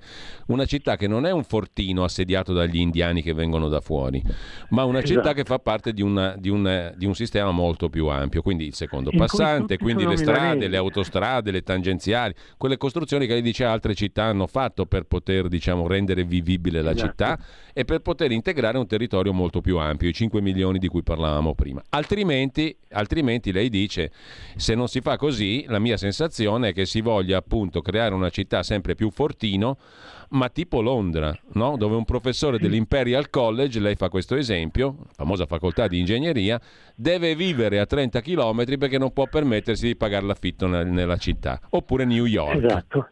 Stiamo andando in questa direzione, secondo lei?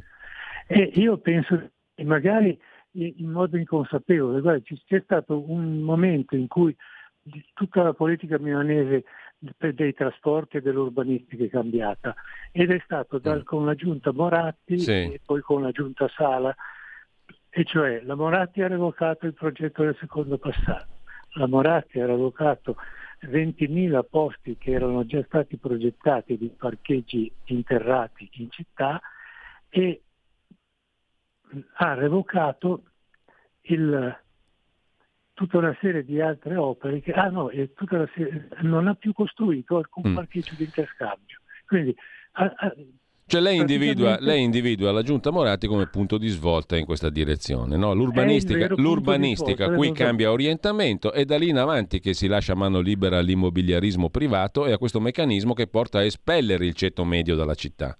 Esattamente questo, questa è proprio la chiusura di Milano, perché queste tre cose, il secondo passante, quindi la, rete ferroviaria mm. per tutta la regione, eh, i parcheggi dei residenti che non lasciano la, la, l'auto in strada e i parcheggi di interscambio per consentire alla gente di arrivare a Milano, posteggiare e poi riprendere i mezzi pubblici sono le cose fondamentali perché una città possa funzionare quando è molto vasta, quando mm. hai 5 milioni di abitanti dell'area milanese.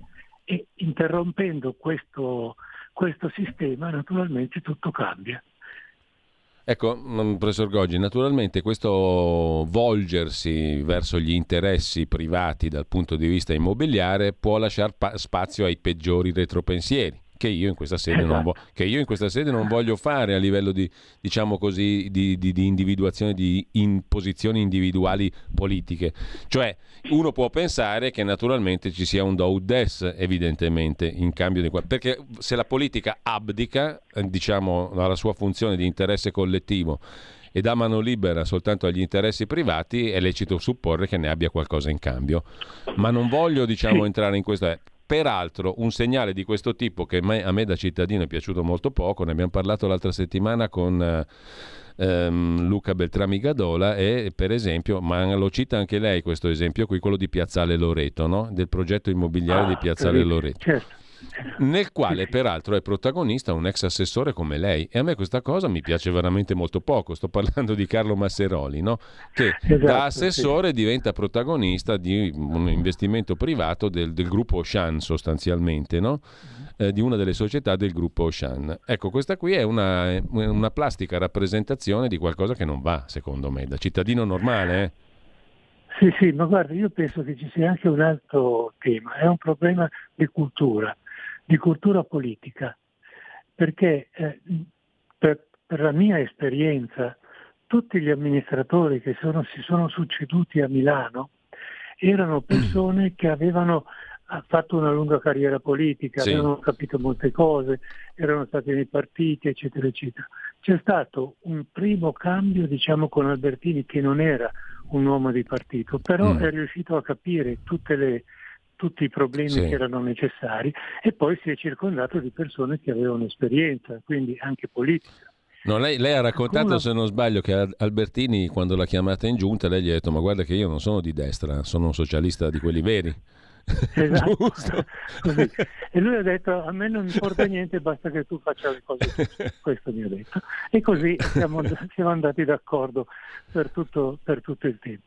Mentre invece con l'arrivo della Moratti e poi degli altri, purtroppo mi dispiace mm. che Pisapia non, in, non, abbia capito il pericolo che si stava correndo, e, e l'arrivo degli altri so, sono tutte persone che in realtà non avevano ancora fatto politica, non avevano capito le, i problemi della politica, come Sala, che può dire per esempio io chiuderò il centro. Mm. Tognoli non avrebbe mai detto io chiuderò il centro.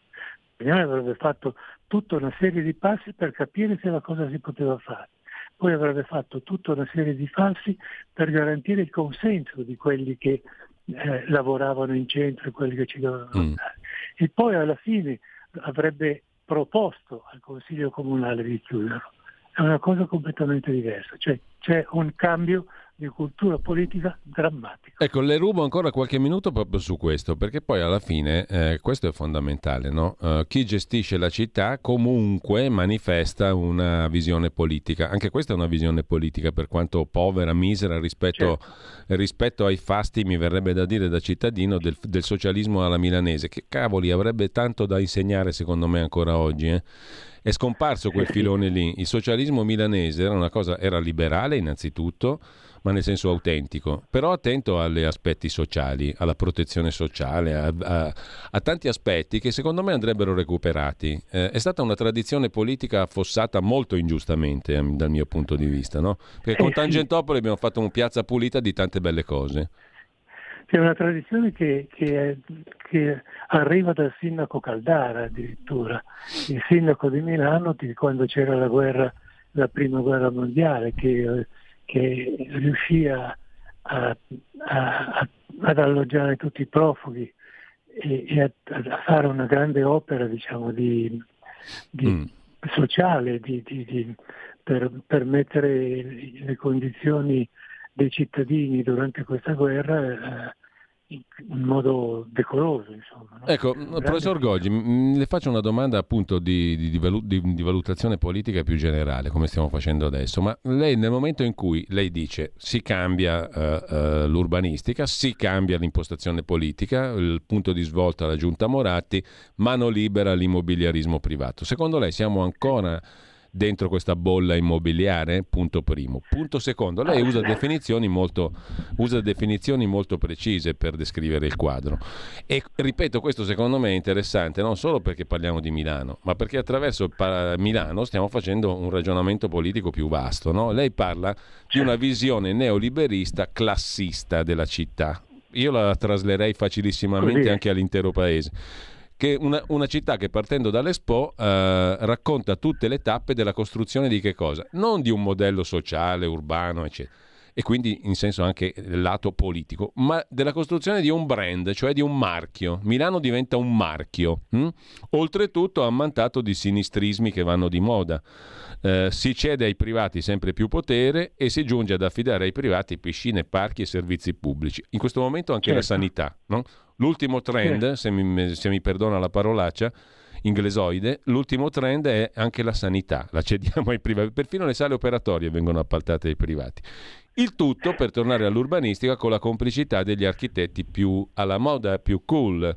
Eh, e qui eh si sì. inserisce l'operazione di Piazzale Loreto. Eh, che è proprio mm. il massimo dello scandalo. Eh, questo, perché? perché secondo lei è il massimo dello scandalo, professor Goggi? Intanto perché Piazzale Loreto è una piazza di Milano che ha diciamo, una certa storia importante.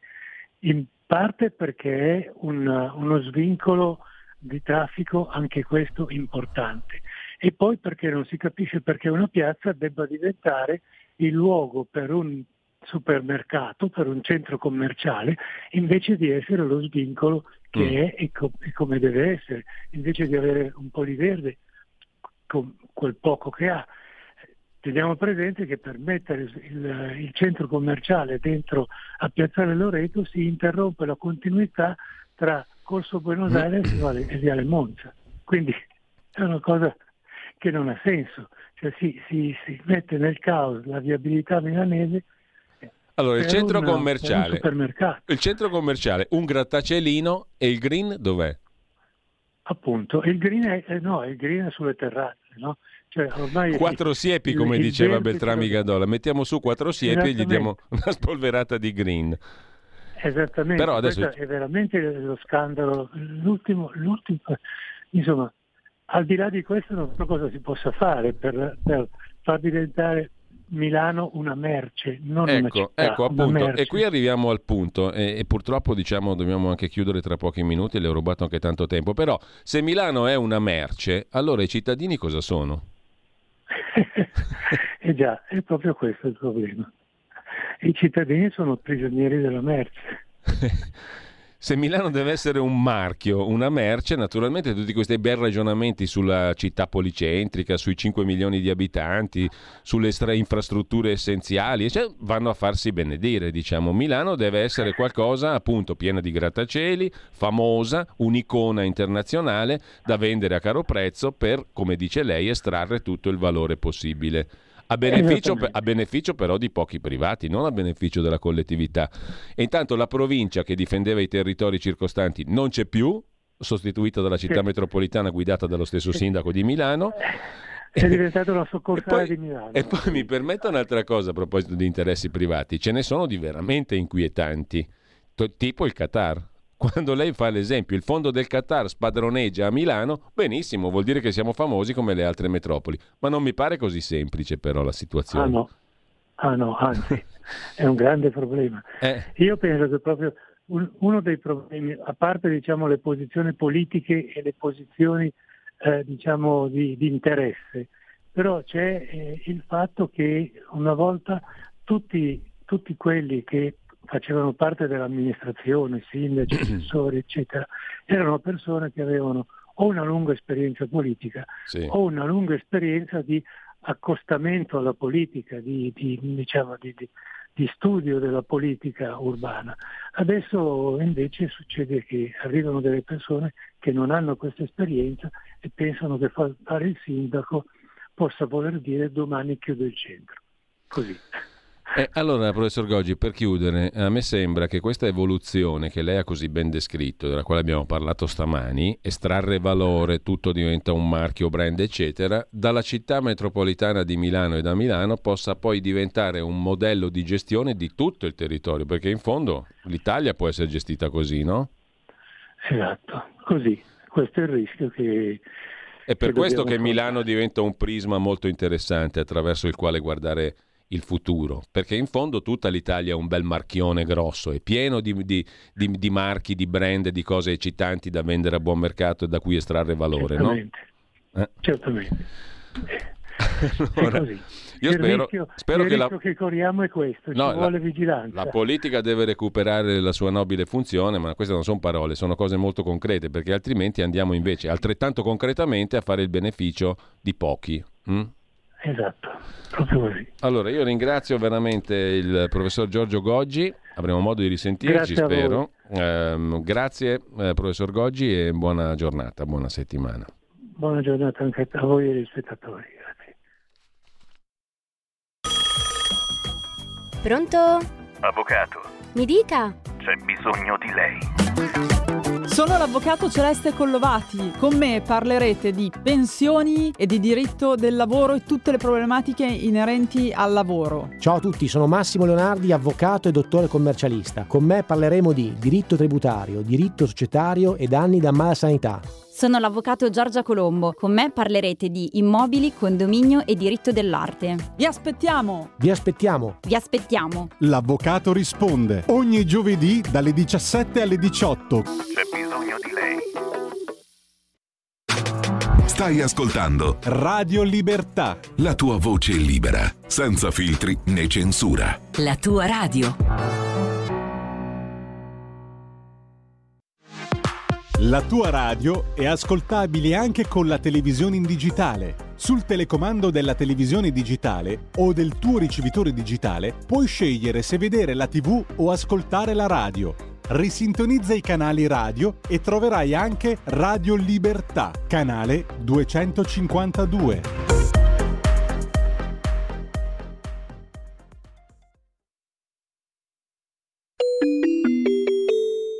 Qui Parlamento. E benvenuto e buongiorno come tutti i lunedì a Riccardo Molinari, capogruppo della Lega alla Camera e segretario della Lega in Piemonte. Riccardo, buongiorno, buon lunedì.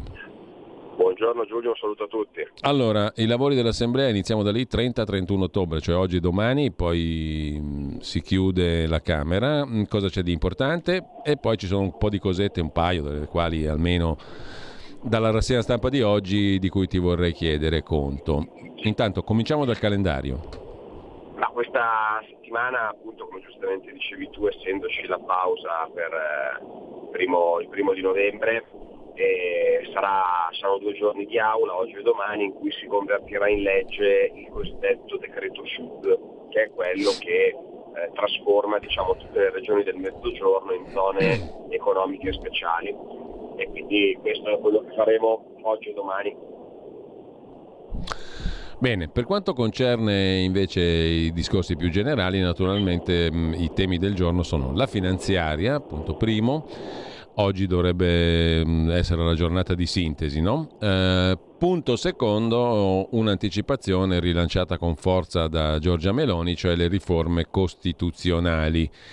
Par di capire che si vada verso l'elezione diretta del Premier, ma mantenendo tutti gli attuali poteri o giù di lì del Presidente della Repubblica, grosso modo, cioè i ministri li nomina lui, eh, il Premier non può mandare a casa i ministri e via dicendo. Però anche su quello mi sembra che ci sia ancora qualche lavoretto da fare, giusto?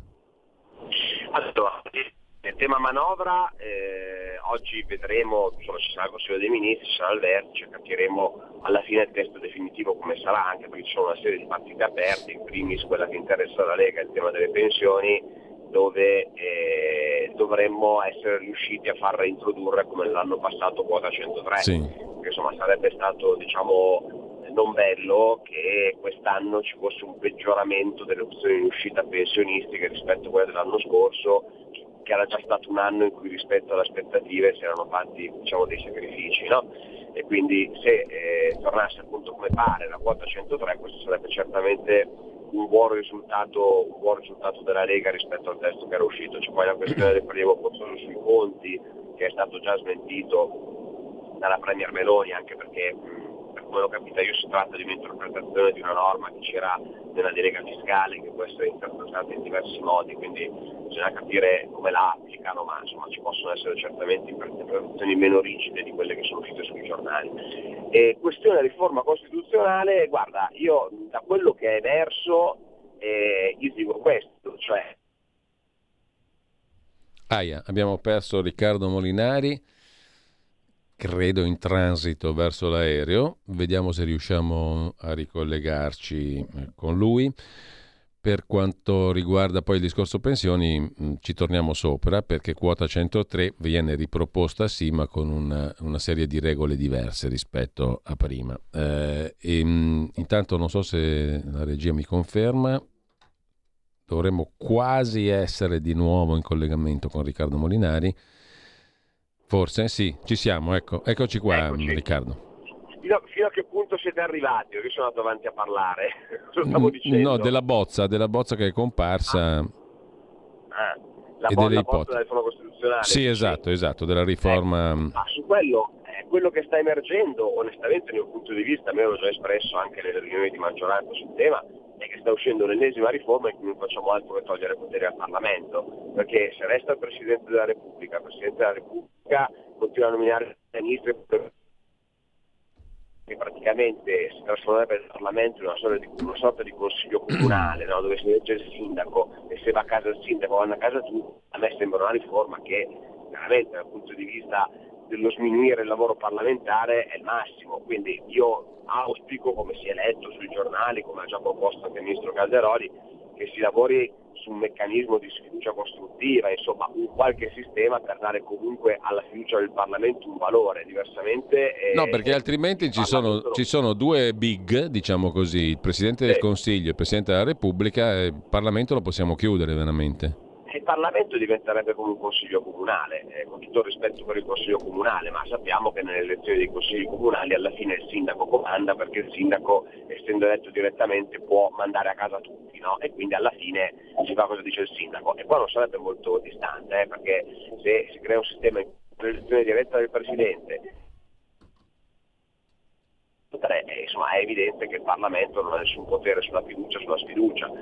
E questo però a me non convince onestamente. Io insomma, ritengo che eh, si debba creare un qualche... Poi tra l'altro non so neanche se esistono altri sistemi in cui c'è un'elezione diretta del Premier e non del Presidente della Repubblica, insomma credo ci- avessero tentato in Israele ma fossero poi tornati indietro, eh, quindi bisognerebbe anche ma, vedere il testo finale, ma ripeto, come sempre quando si parla di bozze, prima di fasciarsi Sì. la testa è meglio aspettare che esca il testo perché sennò rischiamo di fare dei castelli per aria. Ecco, No, diciamo- Il problema che vedo insomma, in questa proposta Mm. è questa qua, cioè bisogna dare al Parlamento un ruolo sia di controllo e di possibilità di fiducia e sfiducia, diversamente veramente il ruolo dei parlamentari eh, non c'è più. Ecco. Ecco, in ogni caso io intravedo un rischio, non so se, mh, se è un rischio reale o meno dal tuo punto di vista, che questa discussione sia molto più comprensibile immediatamente, cioè diamo più poteri a, sia più comprensibile che non al Premier in questo caso, che non diamo più poteri alle regioni.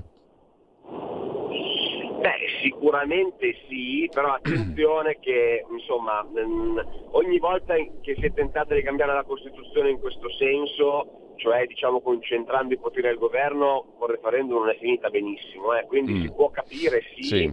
ma può mm, ingenerare anche molta più reazione ecco, Sì. rispetto al discorso delle regioni che comunque la Costituzione prevede già oggi. Sì, sì, sì, lì non c'è bisogno di toccare Costituzione, c'è da, da tradurre in atto, però è un percorso più difficilmente comprensibile per come è messo adesso, no?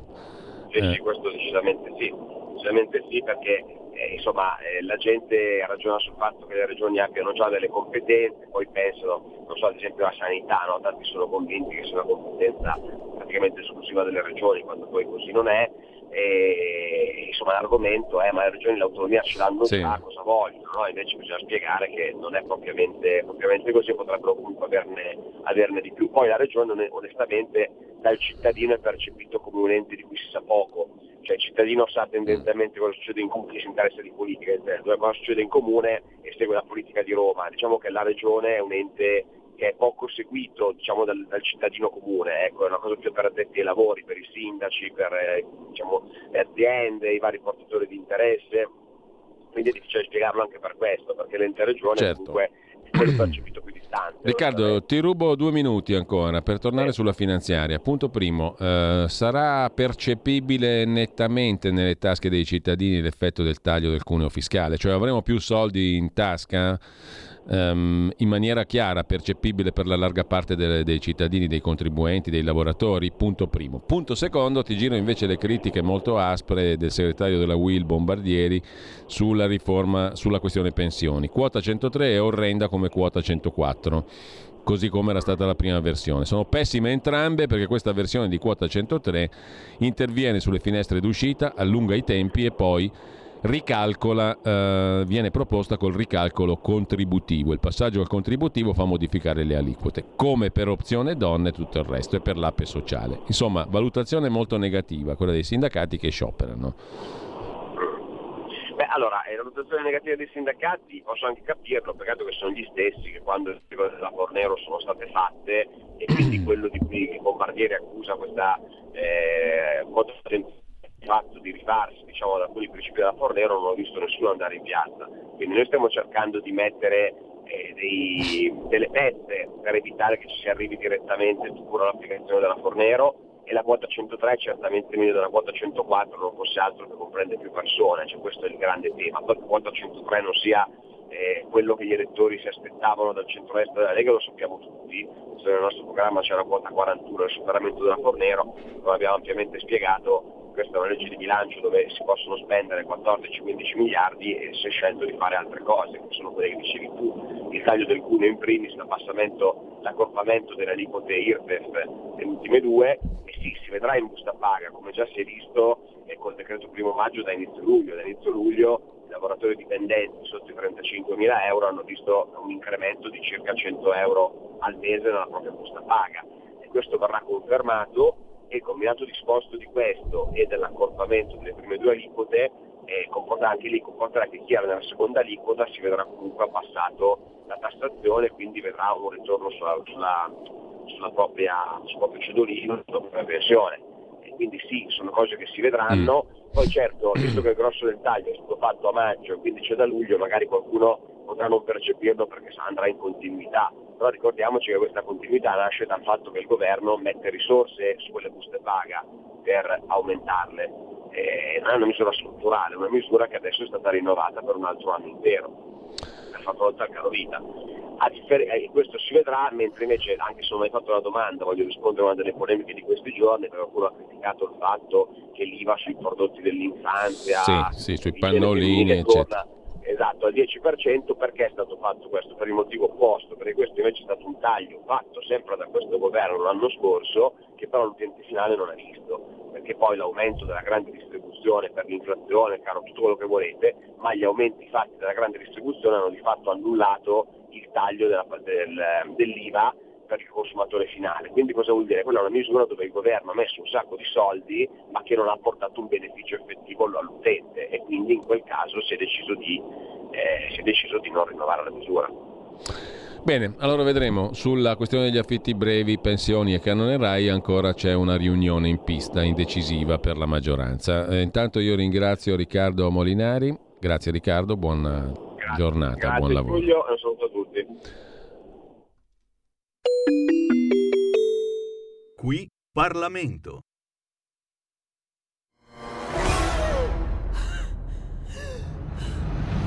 Pensa a respirare. Ora abbandonati. Che cosa vedi? Luce. Oscurità.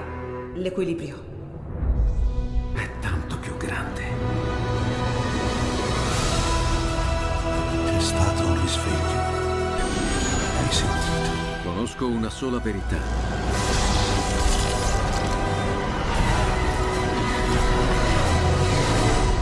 Movie Time ti fa entrare nel vivo del cinema.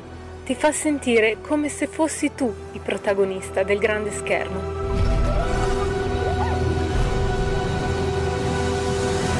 Ogni sabato dalle ore 16.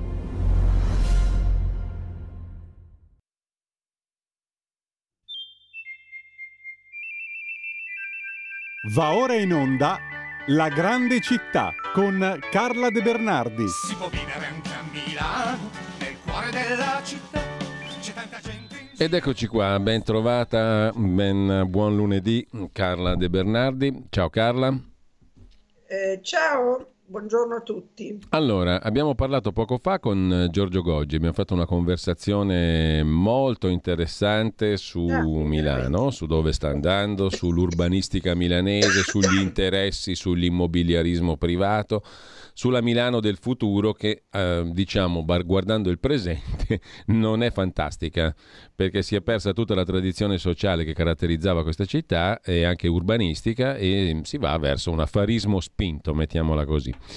Dall'altra parte, oggi sul Corriere Marta Ghezzi si occupa di Trenno, uno dei comuni ehm, che erano autonomi e che furono poi inglobati nella città di Milano, tema di cui abbiamo parlato tante volte oggi, no? quindi la Milano del passato e la Milano del futuro. Adesso abbiamo il punto di sintesi con la rubrica di Carla De Bernardi, la Milano del passato e la Milano del futuro che si trovano passo dopo passo, è il caso di dirlo perché tu stai ripercorrendo a piedi tutta questa città per raccontare tante cose, no? Sì, assolutamente. E ancora ieri ero- sono tornata a Niguarda. Scusa, eh, ho la voce rocca, quindi abbiate pazienza, mi sembra di essere ehm, una drag queen. Ehm, eh, sono tornata ancora a Niguarda perché non ero mai stata alla Mm. chiesa di Santa Maria Annunciata, che è piena di, mos- eh, di, eh, come si chiamano, vetrate cattedrale, ma fatte da artisti come come Arturo Martini e Sironi, quindi insomma è, è- una, scusate, sono con malconcia, è una specie di museo di arte contemporanea. Ehm, vabbè, detto questo, eh, la Ghezzi tra l'altro ha scritto anche un articolo, un bel articolo sul mio libro, quello sulla- su Milano, Mm. e spero che scriverà anche sul prossimo. Eh, Trenno è un bellissimo quartiere, io sono stata a Trenno anche lì un paio di volte. Ehm, c'è il parco Aldo Agnasi, per parlare di passato e futuro, il parco di Trenno è stato intitolato ad Aldo Agnasi, che è stato uno dei sindaci socialisti di Milano, molto amato, comandante ISO partigiano, e che è sepolto al Monumentale con la moglie, la moglie che non mi ricordo come si chiama, ma Stefania qualcosa. Eh, Trenno è un quartiere molto vasto, comprende anche Lampugnano, eh, dove c'era un borgo, Lampugnanello, adesso c'è una trattoria che si chiama, mm, eh, adesso c'è da molto molto tempo, una trattoria che si chiama Antica Trattoria di Lampugnano, dove il, l'oste che l'ha aperta era andato a raccattare, non si sa come, alcuni cimeli eh, dello della Teatro alla Scala, allestimenti del Teatro alla Scala, e, e lì ci sono alcune di queste cose in, questa, in questo locale tipica trattoria milanese con le tovaglie rosse, le candele sul tavolo che danno un tocco di raffinatezza, un grande camino, il eh, pavimento in cotto, le travi a vista e l'antica trattoria di Lampugnano è veramente molto suggestiva. Ma di Lampugnano, vecchio borgo, rimane ben poco perché è stato sostituito praticamente in toto in- dal quartiere gallaratese con cui confina eh, e anche dal, dal hub della- di intrascambio tra eh, la metropolitana milanese, linea rossa, e il grande parcheggio di chi viene da- dall'autostrada dei laghi e in più è il parcheggio dei pullman, dei bus, dei pullman, scusami, che vanno eh, in vari posti, tipo in Val d'Aosta, tanto per dirtene una, o in Austria. Sì. Eh, non è un bel posto il eh, parcheggio di Lampugnano, eh, io lo chiamo un non luogo, dove per non luogo cosa si intenda tecnicamente non te lo so dire, ma quello che intendo io per non luogo sono quei luoghi dove non c'è niente di, che sono luoghi di passaggio, in questo caso di viaggiatori, ma che non hanno riferimenti, che non hanno attrattive, che non hanno nulla che caratterizzi quel luogo. Eh, e, e il parcheggio di Lampugnano è così, non so se, se- se qualcuno di voi c'è mai stato. però sopravvive la trattoria di Lampugnanello, e, de, sì, l'ex trattoria di Lampugnanello e sopravvive la chiesetta, eh, l'oratorio eh, di Via Osma. Non so se ehm, qualcuno l'ha visto, ne abbiamo già parlato dell'oratorio di Via Osma? Credo di no, Carla. Beh, l'oratorio di Via Osma è qualcosa di fantastico perché è una tipica chiesetta a capanna di quelle eh, lombarde, piccola piccola, bianca, eh, che apre solo la domenica mattina, mi sembra anche il sabato pomeriggio, ma sicuramente la domenica mattina, tant'è che sono andata alla messa e ehm, tu entri in questa piccola chiesa, ha soltanto una croce apicale sul, sulla, sul tetto, eh, sembra che non possa essere niente di speciale e invece contiene alcuni tesori contiene una Madonna del Cardellino strepitosa. Allora, adesso ti dico che cosa. E poi contiene, eh, vabbè, questa Madonna del Cardellino è pazzesca ed è eh, dentro una cornice barocca d'oro, eh, molto molto vistosa. E lei è una Madonnina con la faccina pallida e, e un po' attonita, questo sguardo dolcissimo, questi volti, sai, questi volti sacri eh, un po' piatti, un po', eh, un po privi di, di, di, di, lineamenti e con questi occhietti guarda il suo bambinello che tiene in mano un cardellino. È veramente un'opera deliziosa, ma poi non è tutto perché nella eh, chiesa di Lampugnano c'è anche un um, quadro importantissimo di un pittore dietro l'altare, di un pittore, mi pare, guarda, in questo momento, come ti dico sempre, mi confondo, perché a furia di vedere chiese, oratori, ehm, ca- eh, cappelle, eccetera, ogni tanto dico, ma quella lì era lì o era là? Ma comunque c'è questo grande quadro, molto molto bello, ehm, che probabilmente, aspetta che lo sto cercando, ecco, lo sto cercando, tolgo l'audio, eh, lo sto cercando nella mia eh, nella mia Facebook. Allora, c'è, intanto c'è un San Giuseppe col bambino delizioso e questo quadro qua eh, è un'adorazione dei magi, mi sembra. Eh, aspetta un attimo, eh, perché ve lo sì. voglio dire con esattezza, vado a cercare quello che ne ho scritto, perché non voglio dire stupidaggini, ma nel frattempo, oltre a descrivere la chiesa di Via Osma, eh, voglio dirti che ehm, ne abbiamo parlato domen- eh, lunedì scorso, perché mi era sfuggito l'anniversario, ma c'è stato un anniversario per noi milanesi, ma per tutti, per il mondo, per l'umanità, molto importante, perché eh, il 20 ottobre del 1944 ehm, è stata bombardata la scuola di Gorla. Sì. No, ovviamente sono state bombardate sia la scuola di Precotto che la scuola di Gorla. E, mentre la scuola di Precotto, che mi sembra si chiami Antonio Rosmini, è ancora in piedi e la si trova proprio a Precotto, eh, fai conto, si scende dalla metropolitana, si attraversa la strada, ehm, 50 metri sulla sinistra c'è ancora questa bella casa neoclassica gialla che ehm, è stata per un po', credo che per un po' sia stata la sede di un centro sociale finché li hanno eh, poi eh, spediti qualche anno fa e ehm, adesso mi sembra che abbia dentro un'associazione, qualcosa di comunale, però è abbastanza malmessa, non è, è stata restaurata, non è, in, eh, non è, in, ottimo stato, almeno da fuori, poi magari dentro è tutto diverso. E la chiesa Rosmini fu bombardata alle 11 e qualcosa di quel 20 ottobre.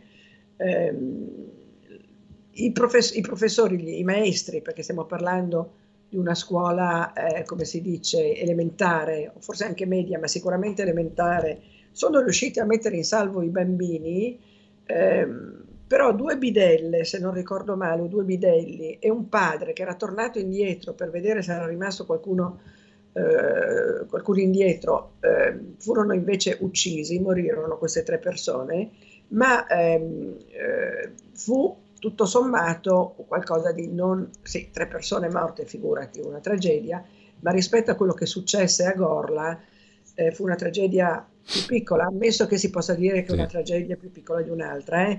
e questo ci riallaccia anche a, alle guerre in corso, cioè tragedie così grosse che metterle in competizione mi sembra una roba veramente eh, assurda e disumana, perché qualcuno lo fa, qualcuno lo fa. Sì.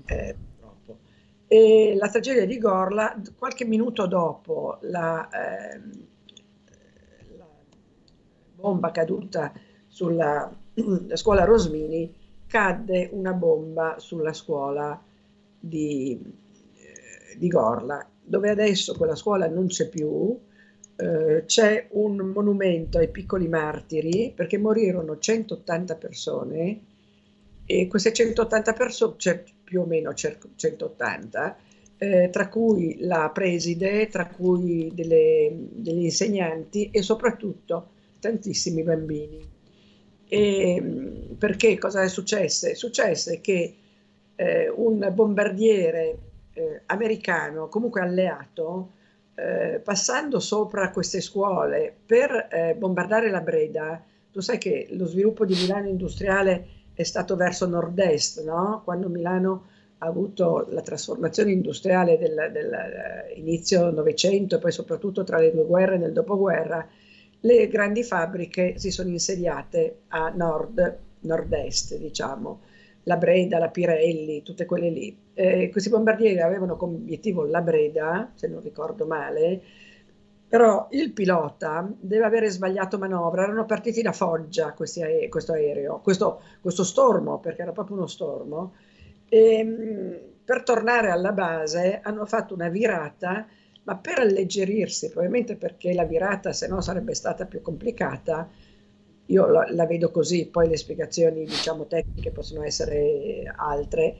eh, hanno sganciato queste bombe. Mm. Quella su, sulla scuola Rosmini abbiamo detto appunto che sono morti solo tre adulti e quindi i bimbi si sono salvati, sappiamo che la morte dei bimbi è comunque, sì, questa molto più drammatica, eh, la più drammatica di tutte, e invece eh, colpì il vano scale della scuola di, eh, di Gorla sì. colpì uno scale e eh, a parte una classe che credo riuscì, il maestro riuscì a farli uscire dalla finestra perché stavano al piano terra, il, eh, i bambini morirono tutti, morirono le maestre, morì la, la direttrice.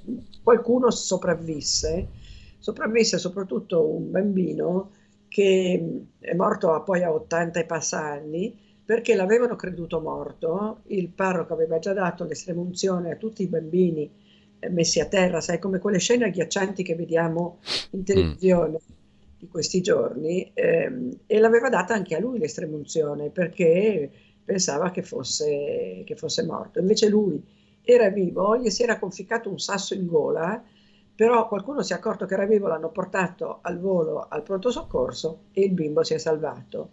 E, ehm, però ne sono morti 160, 170, cioè un numero enorme. 184. Ecco, bravo. Io sai che sui numeri, io sono un po' dislessica poi sui numeri, di solito li inverto.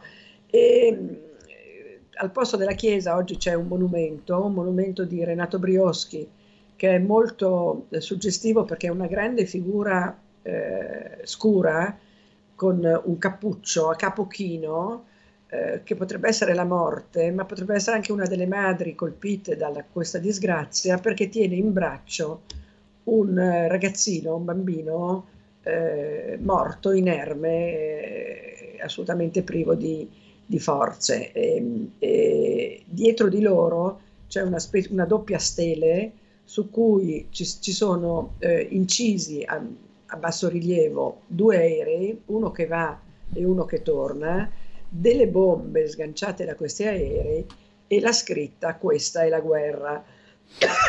Nella cripta tu pensa che intanto i, gli abitanti di Gorla riuscirono ad opporsi all'idea di fare un cinema lì dove c'era stata la scuola di Gorla.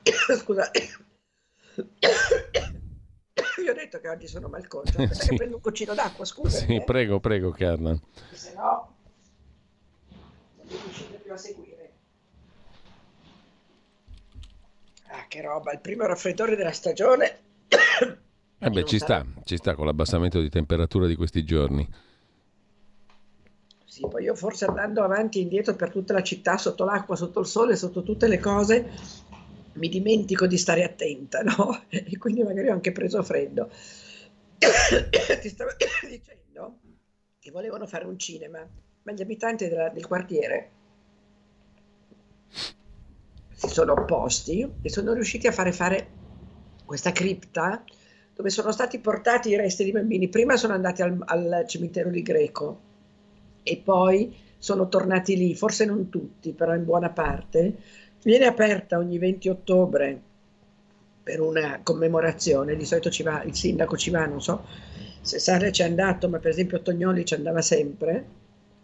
E ehm, nella cripta c'è un mosaico di Gesù eh, che dice, dice nel senso che c'è una scritta e la scritta ehm, recita vi avevo detto di amarvi come fratelli, come dire siete proprio dei disgraziati, vi avevo detto di amarvi come fratelli e guardate cosa diavolo avete fatto. Ecco, io questa cosa eh, la, la, trovo molto attuale, cioè vi avevo detto di amarvi come fratelli, ma cosa sta succedendo Giulio? Non voglio entrare nel merito della, della, della cronaca delle, delle, de, de, della guerra arabo-israeliana, eccetera, però è, è uno strazio, è uno strazio che, che, si sia ancora a questo punto, a questa, a questa lotta veramente fratricida. Cioè, bisognava amarsi come fratelli, che poi uno è cattolico, non lo è, è cristiano, l'altro è ebreo, l'altro è musulmano ma siamo fratelli, ma que- questa è veramente la cosa, invece no. E, e questo mosaico di, di, Gesù lo dice, dice vi avevo detto di amarvi come fratelli e voi non l'avete fatto.